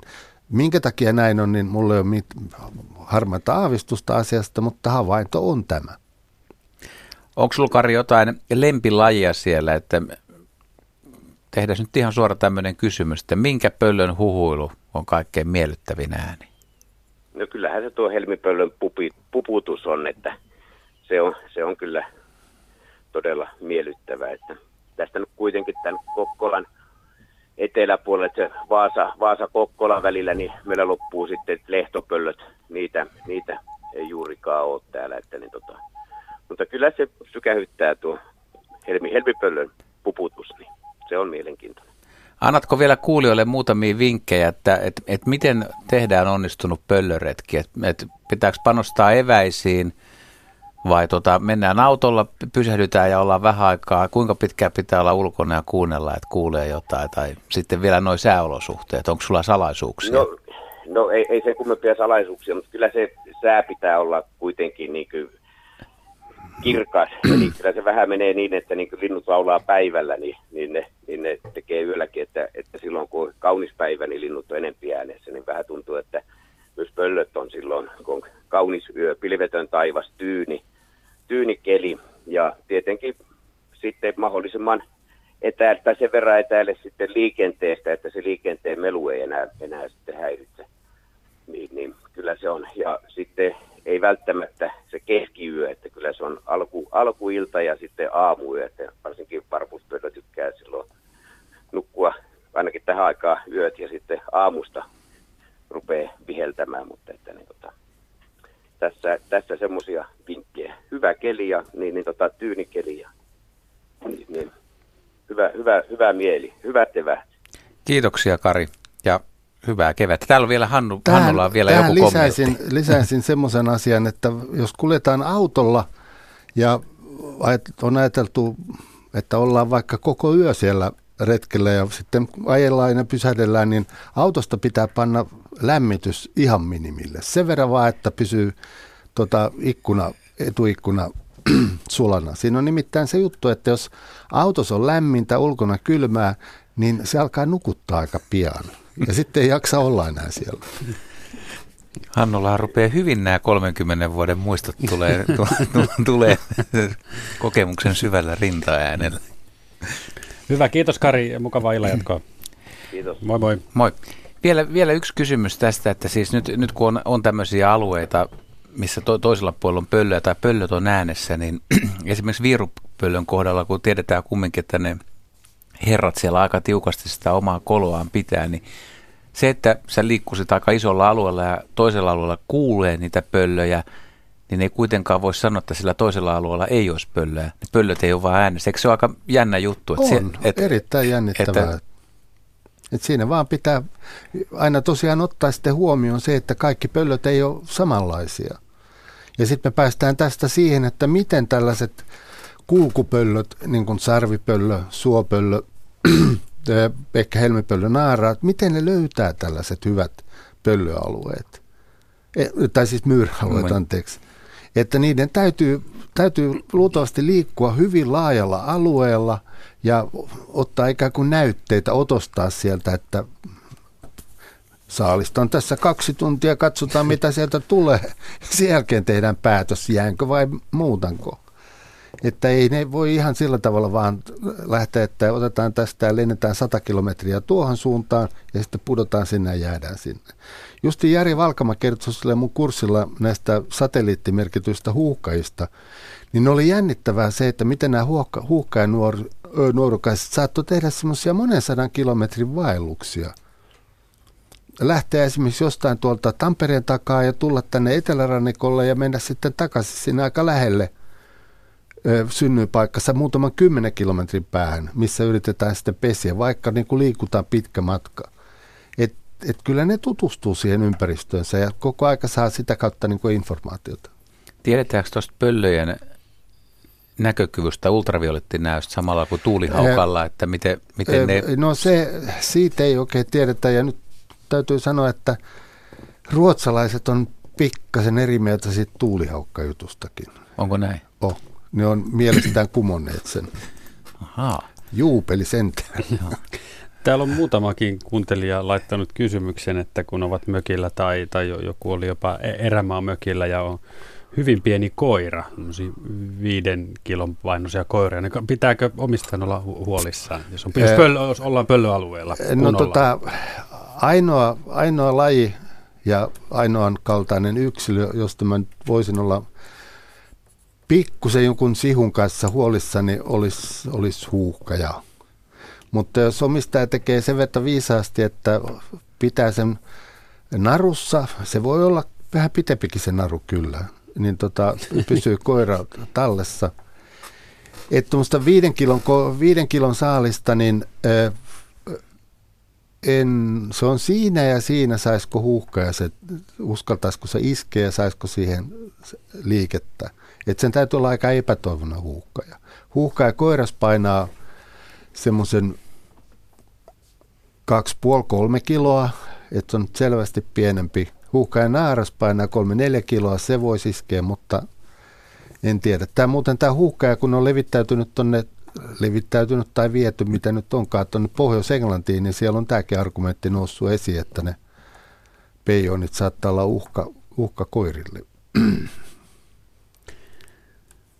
Meillä on seuraava soittaja Esa Kauhajoelta. Halo. Joo, hyvää iltaa. Jes, hyvää iltaa ja anna pala. Joo, ihan haluaisin tietää, että kuinka yleistä on päättömiä jäniksiä nähdä hangella. Nimittäin itse on eläessäni kolme kertaa nähnyt. No tuo jo ja. viittaa siihen, että se on erittäin harvinaista. Itse en ole nähnyt ensimmäistäkään päätöntä jänistä ja veikkaapa, että Juhakaan ei juuri nähnyt. Mikä siitä Aha. tulee mieleen, että, että, tota, että mikä tällaisia päättömiä jäniksiä nyt voisi tuottaa? Niin se on no. huuhkaja, huuhkaja joka tota saalistuks, onnistuneen saalistuksen jälkeen – todennäköisesti syö ensimmäisenä sen pään, mutta sitten on tullut pelästytetyksi pois siltä saalilta. Tai sitten on, on hölmöyksissään iskenyt liian ison saalisen, ettei saa sitä kulkemaan. Koska jäniskin nyt on sen aika mötikkä, että onko se ollut muuten rusakoita vai metsäjäniksiä? Ensimmäinen oli metsäjänis, toinen oli rusakko ja nyt tämä viimeisin noin kymmenen vuotta sitten oli taas metsäjänis. Joo, no metsäjänis on, on vähän pienempi, hangella. kyllä se lähtee.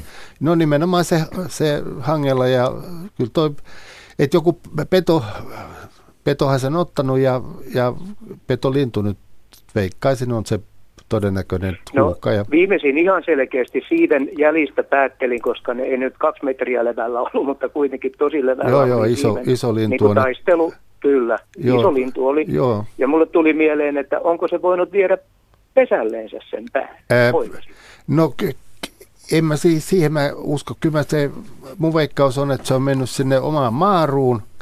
Maaruun, varsinkin kun tässä, jos hangelta löytää, niin tota, puhkaja ei ole vielä muninut, että ne alkaa vasta tuossa huhti-toukokuun, ää, tarkoitan tässä maalis-huhtikuun taitteessa munia, että tota, se, Juh menee se, oma, se menee niin kuin omaan, omaan ravinnon käyttöön. Meillä esimerkiksi, kun noita virupöllöt kantaa paljon noita vesimyyriä, virupöllökoirat nimenomaan poikasaikana sinne pönttöön, niin vähintään kolmasosa saattaa olla puoletkin niistä vesimyyristä on päättömiä. Että se koira syö sen matkaiväksi sen pään siitä. Aivan joo. Mutta tuleeko kaksi ensimmäistä mielestäni, kun mä seurasin, niin ne oli sitten viety, viety myöhemmin pois se itse ruho, mutta tämä viimeisin jäi siihen ja oli varmaan useamman viikon, viikon ennen kuin sitten mun mielestä varmaan kettu tai, tai varikset tai muut sen sitten tota, siitä päihitti. Joo, jos ne, on, jos ne on tullut pelästytetyksi pois siitä paikalta, niin veikkaisinpa, että on sen verran varovaisia, että ei tule ei lähde haikailemaan se perään. Mulla on tästä vähän surullinen tarina Viirupöllön pöntöltä, joka osoittaa näiden rajallisia pohdintakykyjä, että yhdellä pöntöllä oli semmoinen viirupöllö koiras, joka tuodessaan saalista pönttöön, niin se, se teki jotain perustavaa laatua olevalla tavalla väärin. Nimittäin siitä alta löytyi sepelkyyhky ja orava kokonaisina. Mä voin hyvin kuvitella, että se on, se on toisessa jalassaan pitänyt saalista ja mennyt sinne pöntölle ja avannut toisen molemmat jalkansa ja mielestään, että asiallisesti mennään pönttöön sitten yhtäkkiä huomannut, että hetkinen, hetkinen, jotain puuttuu, mutta ei, ole, ei pysty viirupöllön taidolla vetämään, vetämään tätä asiaa niin kuin loppuun saakka yhteen, eli olisi katsonut sinne alas, että sehän putoskin. Aha. Vaan ne oli jäänyt siihen. Joo. Joo. No sen verran vielä huukeesta saa sanoa, että kerran tuota tässä kesäpaikalla aamu, aamuyöstä menin, menin vettä heittämään tuohon männyn juurelle, niin pari 30 metrin päästä tolpan päässä istui huuhkaja. Joo. Lähti lähes suoraan kohdi. Oho, oho tuntuu varmaan vähän noin, noin alta kymmenen, joo, kyllä. Vetäydyin vähän niin kuin sen männyn rungon suojaan, eli tuli lähelle 10 metriä ja sitten hiukan siitä kääntyi sivu ja tosi äänetön, siis mielestäni en kuulu minkäänmoista Joo, ei niistä, ei niistä, ei niistä kuulu ei. mitään suhinaa. Ja se perustuu nimenomaan siihen, mikä oli aikaisemmin lähetyksessä, oli, mainittiin tämmöinen samettimainen nukkapinta näissä sulissa. Ja sitten näiden ulomaisten äh, käsisulkien, eli ne, jotka harittaa sitä siivestä, niin niiden tässä johtoreunassa, eli etureunassa, on semmoiset kampamaiset kampamaiset lisäkkeet tai jotenkin ne on muodostunut semmoisiksi kampamaiseksi piikeiksi ikään kuin, joiden ajatellaan tekevän semmoista hyvin, hyvin pientä pyörteisyyttä siihen siiven päälle, että siitä ei tule mitään suhinaa sitten. Joo, aivan. Ja Hyvä. harvakseltaan tota, räpyttelee. Joo, ei ne, No ne onko ei... koskaan käynyt ihmiseen kiinni? Uhka. Kyllä, kyllä muutamia, muutamia tapauksia tiedetään, missä, missä tota rengastajat on saanut huuhkajan niskaansa, selkäänsä ja se on ollut kyllä sitten terveyskeskusreissu. Et huuhkaja Joo, nimenomaan naaras pesällä kun puolustaa, niin se on, se on jo varten otettava vastustaja. Niitä ei ole kovin paljon, mikä johtuu varmaan siitä, että tämmöinen, tämän tyyppinen pesäpuolustuskäyttäytyminen on aikanaan karsittu hyvin tehokkaasti pois huuhkajapopulaatiosta, kun huuhkaja oli lainsuojaton ja kaikki lähellä nähdyt niin ammuttiin. Joo, joo. No niin, kiitoksia yes, paljon. Kiitos Esa. Hyvä. Moi joo, moi. Kiitos. Hei, tuohon Esan, tai Esan ja, ja, ja tota Hannun väliseen keskusteluun puheluun äsken tuli siis se mieleen, että miksi pöllö lentää äänettömästi. Johtuuko se siitä, että saalis ei kuule vai että se itse kuulee? Et, no voi olla molemmat. Itse tämä oli erittäin hyvä pointti sulta tämä, että, että itsekin kuulee. Et se, tässä on varmaan molemmista asioista kysymys. Et se auttaa, koska lentävä pöllö, varsinkin saalistustilanteessa lentävä pöllö, niin sen täytyy olla koko aika varuillaan pienimmäkin risauksen varalta. Ja jos sieltä tosiaan kuuluu omista siivistä, jotka on hyvin lähellä korvia, niin ylimääräistä suhinaa, niin huonostihan siinä käy. Mutta toinen puoli on myös se, että ne saalistaa nisäkkäitä, pikkunisäkkäitä, joiden maailma on kanssa hajun ja kuulon maailma. Eli siellä opitaan varmaan aika nopeasti, jos semmoista suhinaa kuuluu, niin menkäämme piiloon. Se on aavemainen tunnelma, kun kesäyössä, siis hämärässä kesäyössä, niin lapinpöllö lentää sun läheltä ja sä näet sen tumman hahmon, kun se tulee. Ja siitä ei tosiaan kuulu mitään.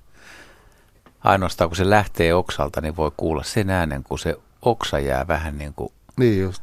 svajaamaan tai väpättämään. Niin sen, sen kuulee ja sitten tumma aave lentää Joo. yli. Se on, se on tosi, se on tosi mystistä. Näiden pöllöjen, tämä kuulo, niin sehän on, se nimenomaan sanotaan suunta, kun ne pystyy suuntimaan todella tarkasti. Niin tota, toi tornipöllö, niin sehän on, se on kuulo, kuulotutkimuksen tämmöinen mallieläin, jota hyvin paljon on tutkittu ja silloin tehty semmoisia laboratoriokokeita, että on täysin pimeä huone ja sitten on laitettu vielä silmälaput silmille ja tornipöllö saalistamaan ja on todettu sitten jollain infrapunasysteemillä seurattu niitä, niin on todettu, että se pystyy pelkästään kuulon perusteella niin ottamaan saalista. Kuinka pitkältä pöllöt kuulee toisten huhuilun? Täällä oli vissiin Kaija kysynyt sitä, eli, eli miten, miten pitkälle huuhkajankin basso kaikuu? Ää, no kyllä siinä muutamista kilometreistä puhutaan. Mä, mulla itsellä ihan tarkkaa, tarkkaa käsitystä siitä ole, mutta, mutta muutamista kilometreistä. Sitten se on vielä, mitä me käsiteltiin ensimmäisellä jaksolla. Siinä oli mielenkiintoinen, taisi olla lehtopöllö esimerkkinä, missä pihapiirissä pesi lehtopöllö ja satu, satua jäi vähän vaivaan se, että, että tämmöiset kaupunki- tai taajama- tai, tai, tai omakotitalopöllöt, niin miksi ne on valikoinut esimerkiksi savupiipun tai ihan sen pihapiirin? Onko siinä joku tekijä, minkä takia? No kolo kuin kolo. Savupiippukin on periaatteessa kolo. Ja, ja varsinkin viirupöllöt, mutta kyllä lehtopöllötkin, niin, niin pesi tämmöisissä savu, savupiippumaisissa luonnonkoloissa. Viirupöllö oikeinkin näppärästi. Lehtopöllölle siinä on tapahtunut ehkä pikkuinen merkkausvirhe, mutta kuitenkin ne tutkii kaikki tämmöiset vaihtoehdot. Mutta mut välittääkö ne ihmisistä vai eikö ne tiedä, että ei on ne, ihmisiä? Ei, niille... ei, ei, ei, ne pysty sanomaan, että kas tässä on rakennus ja täällä epäilemättä asutaan kesällä. Se menee ihan yli niiden horisontin. Näinkö meinaa? Kyllä. Ari Lohjalta on soittanut lähetykseen. Terve. Terve, terve. Jes, pöllöjuttuja, anna mennä. Joo, mä sain tuosta sunnuntaina entiseltä työkaverilta Facebookin kautta tällaisen kysymyksen. Mä voisin lukea nyt suoraan tässä. Eli luonnon mysteeri meidän hevostarhassa. Hetki sitten miehin minne laittamaan hevosille aamoa varten heiniä tarhan ruokinta telineeseen. Hepat siis jo sisällä. Mieheni kuuli jotain outoa ääntä ja rapinat, ää, rapinaa tarhan pystyalumiiniputkista. Putkia, no putket ovat noin 15 senttiä halkaisijaltaan ja ontuja. Mieheni kurkkasi putken sisälle ja siellä olikin pöllö, joka tiukasti tapitti takaisin. Pöllö oli ilmeisen jumissa putkessa ja sen sijaan, että olisi hakenut minut paikalle, siis miehen, mies, mieheni vapautti pöllön, joka lehahti lentoon ja pakeni paikalta. Eikä siinä kaikki. Viereisessä putkessa oli toinen pöllö. Mieheni vapautti senkin ja tämän jälkeen vasta tuli kertomaan asiasta minulle mysteeri on nyt se, että miksi, miksi ne pöllöt oli tarhan putkissa, hiirijahdissako, ja ää, mitäköhän pöllöjä ne oli. Väri oli harmaa ruskea. No, tämän viestin jälkeen, kun mä olen tuossa yli 40 vuotta harrastanut lintuja ja kuvannut niitä paljon ja pidän tällä Lohjalla tämmöistä pienimuotoista lintutarhaa, niin mulla on kuvia pöllöistä ja lähetin heille sitten kuvia kuvia ja tuota pienen hetken päästä sitten sai vastauksen, että kyseessä oli mitä ilmeisemmin lehtopöllö. Mutta miksi se, ne oli siellä putkissa? Ne oli siellä putkissa mitä todennäköisemmin sen takia, että ne oli katsastamassa potentiaalista pesäpaikkaa. Eli tämmöinen putki, ei ne ymmärrä siitä, että kuinka syvä se on, että se on niin liukas sisältä, että niiden kiinnet kynnet pidä. Niiden maailmassa se putki on potentiaalinen pesäpaikka ja ne on menneet tarkastamaan sitä. Aivan joo. Tämä toinen putki oli ollut no, noin puolitoista metriä korkeita putkia. Mä lähetin teille sinne kuvia. Joo, meillä itse asiassa kuva tässä just toi, jossa on aita ja putki siinä. Just. Joo, Joo. niin tota, se toinen putki oli ollut puoleen väliin asti täytetty kivillä ja toinen oli sitten ihan tyhjä ja toinen oli siellä pohjalla ja toinen niiden kivien päällä. Miten se saatiin pois sieltä? No, tämä mies oli nostanut, nostanut sen toisen siitä käsillä ja sitten toisen jollain narulenkillä. Niin just. Joo. Kannattaisi varmaan laittaa jotkut tutit sinne päähän. No ne, ne, on nyt, ne on nyt tukittu. Joo, oikein, oikein hieno juttu. Ne on sen Joo, verran hölmöjä, oli... hölmöjä, hölmöjä otuksia, että, että ne, niillä on tosiaan joku tämmöinen mielikuva, että pesäpaikka, pesäpaikka, pesäpaikka, että ne osaa laskea sen pitemmälle tätä asiaa. Mm. Tehdä, sieltä pitäisi päästä poiskin. Niin, niin. Joo, ja jos tuonne putkeen menee, niin ei sieltä ei sieltä pääse tulee. millään Joo. pois. Ei, ei lehtopello, mutta naapuri oli esittänyt tämmöisen vaihtoehdon heille, että koska heillä on samanlainen tarha, niin siellä putkissa yöpyy tiaiset – mutta ei siellä nyt näiden pöllöjen noston jälkeen mitään tiaisia näkyvissä. Joo, kyllä mä, kyllä mä lähtisin tästä pesäpaikan etsimishommasta liikkeelle. Ja sitten nimenomaan, kun siinä on kaksi ollut vierekkäin, niin todennäköisesti koiras ja naaras olleet samassa, samassa työssä. Kyllä. Hyvä. Selvä juttu. Kiitoksia Ari soitosta. Kiitos. Hyvää iltaa Joo, no niin, kiitos moi, moi. Hei. Ja mainitaan nyt tässä vaiheessa sitten vielä, että tuo meidän puhelinnumero on 020317600. Pöllöaiheita käsitellään vielä 28 minuuttia. Täällä Perttu kehuu pöllöaiheita mielenkiintoiseksi ja ylistää pöllöjä, mutta vähän ihmettelee tai haluaa tietää, että minkä takia Hannu Pietiäinen on valinnut tutkimuskohteeksi nimenomaan viirupöllön erokseen. Onko siinä jotain ihan syytäkin vai? No tässä on äh, paljon sattumasta johtuvia seikkoja. Aikanaan tuolla Lahdessa äh, nuorena miehenä ollessani ja äh, Heikki Kolusen kanssa tehtiin yhteistyötä. Heikki oli vanhempi, hieman vanhempi asiantuntija jo näissä hommissa, niin laitettiin ensimmäiset pöntöt, niin jotenkin kenties tämmöisellä vanhemman henkilön oikeudella Heikki sai sitten nämä lehtopöllöt kontollensa ja mulle jäi ne viirupöllöt.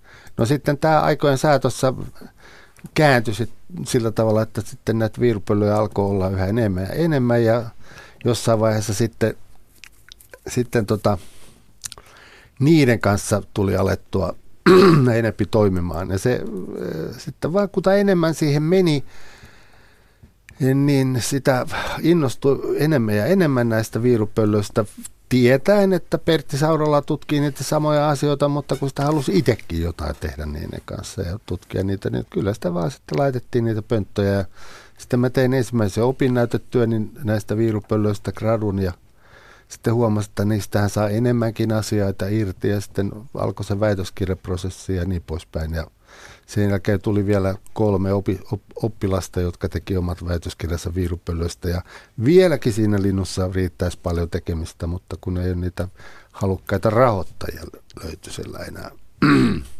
Sä et ole tänä keväänä vielä käynyt pöntöillä, mutta sanoit, että ihan, ihan pikapuolelle, joko sormet syhyä, Ei, No kyllä pääsee. ne pikkuhiljaa, pikkuhiljaa tietysti alkaa nämä asiat tulla mieleen. Tässä on ollut, meillä on työpaikalla niin paljon erilaista hallinnollista hallinnollista asiaa, vienyt vielä ajatukset ihan muihin, mutta ennen, ennen pitkää tähän maastohommaan pitää, pitää tosiaan lähteä. Onhan se aina joka vuosi kiinnostavaa, kiinnostavaa nähdä, että vastaako se tilanne sitä, mitä on arveltu, että onko ne tosiaan siellä jo kohta odottelemassa niiden pönttöjen lähellä naaraat, että kohta pääsee munimaan ja niin poispäin että siellä on kuopsuteltu ehkä on, jo. On, veikkaisin, että ihan varmasti on jo esimerkiksi viime vuotisilla pesäpaikoilla, niin jos vain emot on hengissä, niin kyllä varmasti on jo kuoputettu sitä pohjaa, joka on ikään kuin se ensimmäinen, ensimmäinen semmoinen syvempi vaihe sitä, että ollaan niin kuin siinä pesi, pesimäinnossa mukana.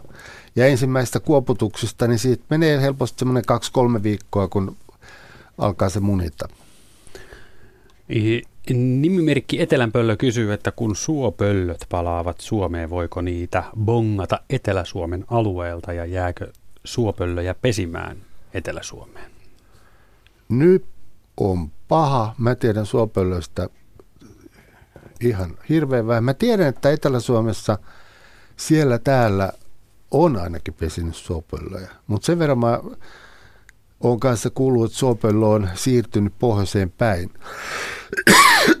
Eli että ei kovin helposti, että kannattaisi varmaan mennä tuonne Pohjanmaalla keuksille silloin, kun siellä on myyriä, niin, ja tänä vuonna siis Pohjois-Pohjanmaalle, jossa tuntuu olevan myyriä, niin siellä niitä saattaisi sitten nähdä lentelemässä saalistamassa peltojen yllä.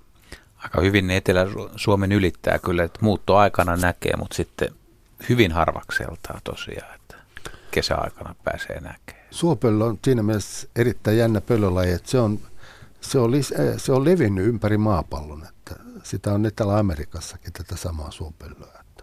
Se sopeutuu hyvin erilaisiin. Joo, joo. Avo, no, avomaan saalistaja, niin. mutta kuitenkin se on hyvä lentää ja se pystyy pitkiä merialueitakin ylittämään ja niin poispäin. Nippe 90 nimimerkkiä taas kiinnostaa pöllöjen reviirit, että minkä kokoisia ne ovat. No siihen nyt ei ihan tarkkaan, tarkkaan niin neljölleen osaa sanoa. Me lasketaan esimerkiksi noita viirupöllön reviireitä sillä tavalla, että jos, jos eh, tuollaisella 10 kertaa 10 eh, kilometrin alueella on 6-7 viirupöllöä, niin, eli jolloin siitä reviirin kooksi tulee jotain 12-15 kilometriä, niin, niin jossain siinä se on. Tuo, sen mä tiedän, että tuolla etelämpänä Virossa, Latvia, Liettua, Puola metsäalueella, niin viirupöllöt pesi jo tiheämmässä, mutta siellä on enemmän sapuskaa viirupöllölle kuin täällä. Ja lehtopöllöjä Suomessa, jos tälle vastaavalle alueelle meidän tuolla Lahden Heinolan tienolla, niin jos 15 saadaan, niin ollaan hyvinkin tyytyväisiä. Täällä etelässä saattaa olla enemmän, eli me puhutaan tuommoisesta muutamasta, vähän alle kymmenestä neliökilometristä, eli vähän alle tuhannesta hehtaarista. Mutta tuolla esimerkiksi Britanniassa niin lehtopöllöreviirien koot lasketaan kymmenissä hehtaareissa. Et se on aina se, sen ympäristön tämmöinen perustuottavuus ja veikkaisin, että nimenomaan talvisaikainen ruoan määrä, joka määrää näitä asioita hirveän paljon. Ja Tuomo kyselee, että onko riistakameran käyttö lähinnä sen infrapuna ja inframusta salama ja liike tunnisti vaaraksi pöllöjen pesinnän onnistumiselle, jos kameran sijoittaa kesken pesinnän, pesän tai pöntön läheisyyteen. En usko, mutta tietysti kannattaa miettiä, mille pöllölle se laittaa. Viirupöllölle mä laittaisin ilman suurempia tunnontuskia, että varmasti toimii. Ja jos lehtopöllöllekin laittaa sen poikasaikana, niin enpä usko, että siitä koituu mitään ongelmia. Tässä on vähän samanlainen kysymys Tiina lähettänyt, että kun pöllö lentää valaistun tien yli pimeästä metsästä valoon ja taas pimeään, niin miten häikäistyykö se tai miten se näkee siinä? Ei harmaita aavistusta, veikkaisinpa, että vähän tulee samalla niin kuin meillekin, että pimeä näköä häviää vähäksi aikaa, sitten on taas vähän niin kuin mutta sehän on pöllölle on tosi vaarallinen, jos se jatkaa on, on. metsään. Ja mikä niillä on, mikä niillä on niin kuin vielä, vielä hankalampi tilanne on se, että pöllöt kun ylittää tämmöisiä tielinjoja, niin pöllön, jotenkin pöllön ohjelma ikään kuin sanoo, että vedä sinne pintaan ja sitten taas nouse. Eli ne tekee semmoisen laskevan kaaren, ylittää sen, sen vaarallisimman kohdan hyvin matalalla, jolloin jolloin esimerkiksi lehtopöllö on suuressa vaarassa törmätä autoihin. Huukkaja samoin. Viirupöllöstäkin meillä on tällaisia havaintoja. Tänään kun pidettiin miljoona pönttöä esitelmää Lauttasaarelaisessa koulussa, niin sillä lapset tuli kysymään siitä, että ku, ihan lukuja, että kuinka merkittävää tämä linnunpönttöjen tarve on pöllöillä ja en oikein osannut vastata siihen, mutta voisitko vähän avata esimerkiksi viirupöllön osalta, tiedetäänkö esimerkiksi Suomen viirupöllökannasta kannasta, että kuinka monta prosenttia mahdollisesti pesii ihmisten asettamissa No kyllä, se, kyllä me puhutaan ihan varmasti kymmenistä prosenteista. Ja se toinen, toinen puolisko on se sitten yli puolet tai mitä se nyt onkaan, niin, niin sitten pesi näissä luonnonkoloissa, tämmöisissä savupiippukeloissa, haavoissa, joita syntyy sillä tavalla, että ensin toi palokärki tekee sinne pesän, tai ehkä parikin kertaa pesi sinne ja sitten se lahoaa ontoksi, sitten tulee myrsky ja kaataa sen ja se pesi siellä. Tai sitten viirupöllö voi käyttää ö, kanahaukan pesiä, hirjahaukan pesiä ja näin. Et kyllähän siellä... Entäs lehtopöllö ja helmipöllö? No lehtopöllö, lehtopöllö sitten etsii näitä, näitä tota, lehtopöllö on luultavasti vieläkin suurempi osuus on näitä pönttöjä, koska se pystyy käyttämään myös näitä terkänpönttöjä, niin kuin tuossa just kuultiin. Helmipöllö taas ei välttämättä niin, niin tärkeitä ne pöntöt, koska tota, No ainakin on periaatteessa, niin metsissä on kohtuullisen paljon noita palokärkenkoloja, koska palokärki on sinnitellyt yllättävän hyvin tässä nykymetsätalouden tuiskeessa. Tuossa kun pönttökampanjan osalta on tullut, tullut paljon erilaista palautetta, niin täytyy ottaa esiin yksi tämmöinen, en kutsuisi sitä negatiiviseksi palautteeksi, mutta se on semmoinen, mikä aiheuttaa keskustelua, että, että ollaanko, että, että jos laittaa pöllöille pönttöjä, niin voiko siinä olla sellainen, että, että tavallaan ei nyt hypitä teidän tutkijoiden varpaille, mutta sekoitetaan jotain, jotain että no, miten, miten sä näet tämän no, pöntötyksen? No, mä, mä en ota siitä hernetä enää. Me ollaan, ensinnäkin me ollaan maanomistajia vieraana tuolla metsässä. Ja tota, noin muutenkin, että jos ihmiset haluaa laittaa vaikka viirupöllön pönttöön, niin laittako, olkaa hyvä, laittakaa, kunhan muistatte, että viirupöllö on vaarallinen eläin. Eli sitä pönttöä ei laiteta, laiteta kesämökin ihan pihapiiriin, vaan se viedään vähän sinne kauemmaksi. Et, et, et, mä, en, mä, en, mä en menetä mitään siitä, siitä että niitä pönt, niin sanottuja, mitä me sanotaan siviilipöntöiksi, niin on tuolla metsissä. Mä tiedän, että, mä, mä tiedän sen, että kaikki, kaikki tutkijat ei ole samaa mieltä kuin minä, mutta henkilökohtaisesti Heikin kanssa me ollaan tästä paljon keskusteltu ja päädytty tähän kukkoilemattomaan ratkaisuun. Ritva soittaa Helsingistä. Morjens. Joo, Ritva täällä Helsingistä, hei. Jep, ja pöllöjuttuja. Joo, mulla oli oikeastaan tämmöinen huuhkaja-asia. Mm-hmm. Että mä olisin vaan kysellyt, että onko mitään tietoa tai onko kuullut mitään näistä meidän sitihuhkajista viime aikoina. Niistähän ei ole kuultu yhtään mitään. Että no niin, ne meni en niiden. Ne, ne, meni, ne meni niiden kanien, kanien myötä ja sitten, sitten tota, kannattaa muistaa se, että itse asiassa nyt kun täältä jälkiviisauden kirkkailla ja laseilla sitä asiaa katsellaan, niin ei niitä huuhkaajia välttämättä niin kovin monta ole. Eli lintuharrastajatkin mun mielestä innostu vähän, vähän turhan paljon siitä asiasta. Niitä reviireitä niin. sijoiteltiin ympäri Helsingin niemeä. Ei täällä välttämättä ollut kuin se yksi foorumin huuhkaja, koska huuhkajatkin ne liikkuu laajalla alueella. Totta ja sillä tavalla. Ja on. sitten on siinä tietysti voinut silloin, kun niitä kaneja oli enemmän, niin on olla tämmöisiä pesimättömiä yrittäjiä. Mutta niitä pesiviä huuhkajia tuskin on ollut muita kuin se foorumin yrittäjä. Eli sit, se on sama, sama huuhkaja, joka Sama huuhkaja, pari, pari ja sitten kenties Eli muutama, muut, muutama, no sitä en tiedä oliko se just pubi vai oliko pubi joku tämmöinen nuori lintu, joka ei sitten päässytkään pesimään, mutta kuitenkin Aivan. se, että ei niitä muutamissa yksilöissä voida laskea nämä Helsingin niemenhuuhkajat, että ei niitä, niitä niin vallattomasti. Eli sen takia, koska kanit hävis, hävis niin tota, saman tien hävis huuhkajatkin se oli kyllä sääli, että kaneja hävitettiin. Ee, no, no siitä voimme olla monta, monta mieltä.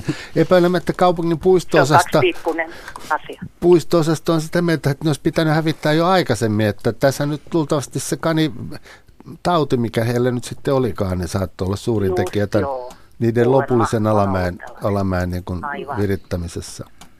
Mutta jos ajatellaan sitä, mitä siellä foorumissa tapahtui se huuhkajan pesinän yhteydessä, niin e, mun mielestä niin on ehdottomasti parempi, että huuhkajat pysyy tekemään ne omat hommansa vähän tuolla keskustan ulkopuolella. Koska se, että ne poikaset pomppii keskentekosina sieltä alas ja niitä pitää kuljetella sinne kassissa takaisin, niin siitä aiheutuu ihan turhia vaaratilanteita paitsi niille pöllöille, niin myös sitten ihmisille näin oli jo. Ja sitten ne poikaset tippuivat sieltä niin just, kadulle. Ja, niin just, ja sitten ne emothan törmäili kanssa. Että ei ole ihan mieleistä puuhaa. Niin ei, ei ole. Ja se, ja se on just sitä, kun, sitä, kun tota huukaan poikasetkin, ne on niin, ne lähtee sieltä pesästä lentokyvyttömänä, jolloin ne hölmöyttää hyppää sieltä alas. Ja sitten mm. ne on kuitenkin, ne tarvii sen pitkän ajan, reilusti kolme kuukautta sitä emojen kanssa yhteistä aikaa siellä kotireviirillä, että ne oppii ne huuhkaa hommat. Niin tämmöinen kaupunkiympäristö on mahdottoman vaarallinen paikka niiden elää. Kyllä, että jostain syystä he, he vaan pesiytyivät sinne. Niin, se oli silloin, kun oli paljon helppoa ravintoa. Joo. Rottia on tietysti aina kaupungeissa jonkin verran ja sitten nämä kanit, niin sana kulkee tai sitten he yritte, niitä mm. nimittäin tämmöisiä yrittelijäitä lintuja – niin mä kerron just tuosta äsken noista satelliittimerkityistä huukaista, niin, niin niitä, niitä liikkuu kaupunkialueella Turun suunnalla ja siellä on havaintoja niistä, että ne kyllä tutkii ympäristöä hyvinkin tarkkaan ja uteliaana. Ja sitten no, jos, sieltä löytyy, sit jos sieltä löytyy tämmöinen yllättävä helpohko ravintokohde, niin kuin nämä kanitkin aikana oli, niin ne mielellään sitä jää asettuu siihen paikoilleen näin on, että se on ihan luonnollista tietysti. Niin, tämmöinen uusien, ravintoa on. Niin joo, ja tämmöinen uusien alueiden on. etsiminen. Kyllä. Okei. Kiitoksia Kiitos. soitosta. Kiitos. Hyvät illan jatkot. Mukavaa, että olit pääsit lähetykseen. No niin, moi moi. Tämä pubihuuhkaja varmaan on yksi Suomen tunnetuimpia lintu yksilöitä, mitä on. Se, silloin kun Jarmo Lehtisen loistava selostus nosti sen kansan, kansan suosio. Fudismatsi oli Belgia vastaan ja Suomi voitti sen lopuksi. Sekin hämmästys vielä. Joo, Roma Jeremenko ja Juhansson muistaakseni teki maalit. Mä seurasin, seurasin tätä tiukasti, mutta tota, sen jälkeen sitä kohistiin tosi paljon ja se huuhka ja, huuhka ja vaikka, vaikka nyt ei ole tietoa, että onko se se foorumihuhka, mutta joka tapauksessa niin kyllä moni tiesi. Kyllä, tiesi kyllä, oli, se, oli ja, se löi niin sanotusti läpi. läpi. Kyllä, ehdottomasti. Ja onhan se hauskaa, niin. että tämmöisiä uusia lajeja tulee kaupunkiin, mutta se joku tolkku pitää olla mun mielestä siinä, että jos joku laji ei sovi niin kuin huuhkaa selvästi, just sen, sen tiettyjen käyttäytymispiirteiden takia, niin äh, olkaa hyvä huuhkaa, että siirtykää vähän syrjemmälle. Toisaalta taas kanahaukka sopii mitä mainioimmin. Just sen takia, että ne poikaset lähtee pesästä vasta sitten, kun ne osaa lentää ensimmäinen kosketus ja suoraan Jäskeläinen. Jäskeläinen ottaa pallon rangaistusalueella. Pensa sai kovan syötön, nousee jalasta tuo pallo ja toiseen koskoen pääsee. Nyt se huuhkaja muuten lähti lentoon. Lentää stadionin yllä. Komea lintu suoraan kentälle ja menee sinne kentälle tuohon rangaistusalueelle. Näin Jarmo Lehtinen suorassa lähetyksessä Belgiaa vastaan tosiaan no, kyse. Veret seisauttava oli, selostus edelleen. Oli ja se löytyy tuota niin, kana, elävästä arkistosta, semmoinen homma löytyy. Mutta siis meillä on vielä reilu 10 minuuttia aikaa tätä pöllöiltaa. Yksi tarina. Hei, mä heitän yhden tarinan tässä, kun ei ole yhtään saanut kertoa. Sopiiko? Ole hyvä. Ja tämä, tämä, on, tämä on myöskin, muistellaan, tiedättekö kuka on Suomen suurimpia pöllöfaneja? Tomi Putansuu, Mr. Lorde, terveisiä vai jos sattuu olemaan kuulolla. Olen hänen kanssa ollut muutaman kerran pöllöretkellä ja kerran Rovaniemellä sattui semmoinen tapahtuma Peltomäen Jarisen järjestä, että ensin päästiin vähän lapinpöllöä ihailemaan ja katselemaan sitten iltapäivä vietettiinkin tunturipöllön parissa ja se se hetki, mikä pari-kolme tuntia sitä tunturipöllöä katseltiin, se istui pu- tuommoisen tolpan, tolpan nokassa ja sitten muutaman kerran lennähti siitä ja se pelto näytti täysin koskemattomalta, ei mitään myyrän jälkiä ja meitä oli siinä pieni porukka ja yhtäkkiä tunnelma sähköistyi, se pöllö vähän aikaa nytkytteli itseään ja lähti tulemaan, se tuli suoraan kohti. Ja se tuli vaan kohti ja me ihmeteltiin, että mitä nyt tapahtuu ja tämä tunturipöllö nappasi siis väittäisi 10 metriä meistä, meidän edestäni, iski lumihankeen ja kukaan ei oikein päässyt näkemään, mitä siinä tapahtui, mutta sieltä se nousi nousi joku kaveri kynsissä ja sitten kun valokuvia katselin, niin sieltä näkyi, että iso, iso myyrä oli. Ja tämä myyrä oli tullut siis hangen päälle. Me ei edes tiedetty, että siinä on myyriä. Että sitä Kuulo. ei koskaan unohda. Kuulo. Se oli, se oli hieno tapahtuma. Sitten, sitten meillä on seuraava soittaja Ylivieskasta. Hän on Seppo. Terve. No terve, terve. Jaa, sinun vuoro. Pöllöjuttuja. Joo. Kyllä, kyllä, joo. Niitä on oikeastaan kaksi. Kerronko molemmat? Anna tulla, kunhan, kun nyt pääsit lähetykseen. joo, samasta paikasta. Se meillä on semmoinen vaimon suvun kesäpaikka tuolla Haapavedellä, semmoinen rintamamiestalo, maalaistalo, peltojen, peltojen keskellä pieni mettäpuska, niin siellä, siellä kerrottain meillä kävi sillä tavalla, että helmipöllö pesi siellä talon seinässä. Ja tuota, tikaan tekemä reikä jossain siellä, siellä seinän välissä, välikaton korkeudella, siellä aika korkealla oli tuota, tosiaan tikahakkaama reikä ja, ja ihmeteltiin sitä meteliä ensin, kun mentiin sinne mökille, että mikä siltä seinän välistä kuuluu. Ja sitten me hoksattiin, että siihen tosiaan pihakoivuun ilmestyi sitten elmipöllö myyrä suussa, päästi pienen merkkiäänen, kunnes kuuli sitten siltä seinän sisästä vastauksen ja, ja kävi viemässä ruokaa sinne sinne tikaan tekemään reikää. Ja meillähän oli siitä sitten tosiaan suuri ilo seurata sitä, sitä ruokintatouhua ensin. Ja, ja tuota, meillä kävi vielä niin hyvä tuuri, että sitten olisikohan siitä mennyt joku viikko pari eteenpäin, niin me satuttiin kanssa siihen hetkeen, kun ne poikaset oli just tullut sieltä pesästä. Me, päästiin seuraa sitä sitä touhua siinä pihalla, kun ne tuota, me nähtiin, kun ne sieltä tuli sieltä reiästä ja tosiaan siivet levällään. Tulivat aika mukkelis makkelis siihen nurmikolle ja sitten siinä oli varmaan, olisiko sen kiiven, kiivennyt pihakoivu yksi niistä poikasista ja se siinä keikutteli ja heilutteli ja näytti niin kuin arpova, että uskaltaa, kun hän siitä lähtee alas, niin siihen lennähti. Lennähti sitten varmaan se niin kuin emo siihen ihan viereen ja se meni ja niin kuin pukki sitä poikasta, että hyppää nyt siitä oksalta ja, ja se oli kyllä meille aika, aika mahtava elämys sitä touhua seurata. Ja tuota, no sitten toinen sattu, se oli niin kuin syyskesää, joskus elokuuta ja meillä oli siinä pihapiirissä oltiin tehty tämmöisiä heinäseipäitä, heiniä, heiniä laitettu seipäälle ja vaimo lähti yöllä meidän pienen koiran kanssa käymään ulko-uusissa ja tämä ei alkanut kuulua ja aloin katsoa, että mikäs nyt on, että mitä nyt on sattunut ja tuota niin vaimo huutelee sieltä vessan overausta, että hän ei pääse täältä mihinkään, että tuossa heinäseipään nokassa on pöllö, joka joka kerta lähtee hyökkään kohti, kun hän aukaisee ove. Ja se tosiaan, minäkin sitten sen näin sen tilanteen, että kun vaimo siltä yritti ovea rautella ja tulla vessasta ulos, niin se pöllö lähti heti saman tien lentoon ja hyökkäsi kohti ja teki hyökkäys, hyökkäyslentoja siinä. Ja, tuota, ja kun oven pani kiinni, niin palasi siihen samaan seipään päälle ottelemaan, että mun piti sitten ottaa semmoinen krokettimaila siitä, siitä työkalusta ja avuksi ja sitä, sitä huiskia, että sain, sain vaimon sieltä niin. koiran kanssa vessasta ja niin. koira, koira matkan varrella vielä heittäytyi ihan kuolleeksi, että se piti levynä vetää perässä. Se pöllö pyöri siinä yläpuolella. Koira käyttää Kauhusta halvaantunut. Minkäs kokoinen otus se oli?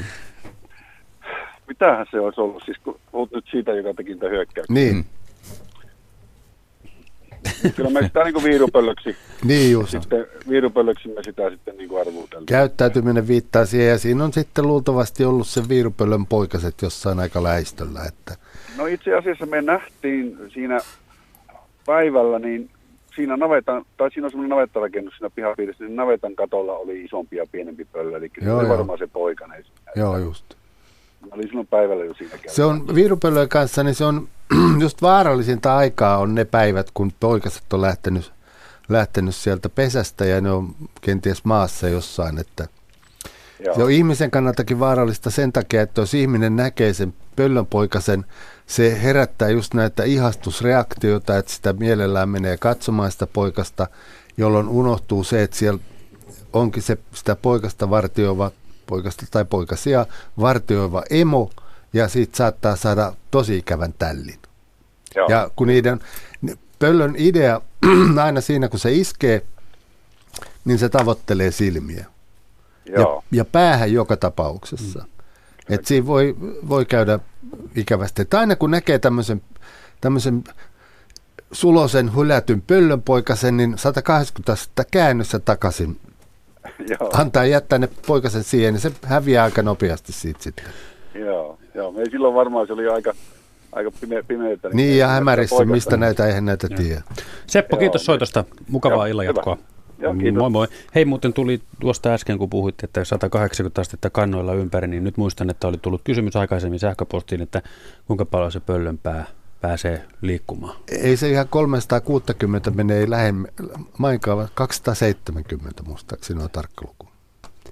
Ja hyvin kuitenkin. Hyvin se pyörii. Kyllä.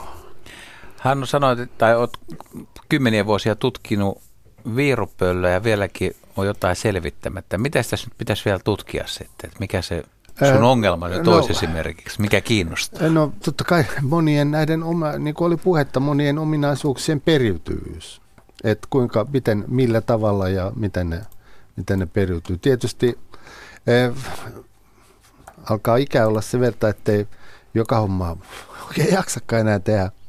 Mutta paljonhan siellä on kaikenlaista kiinnostavaa.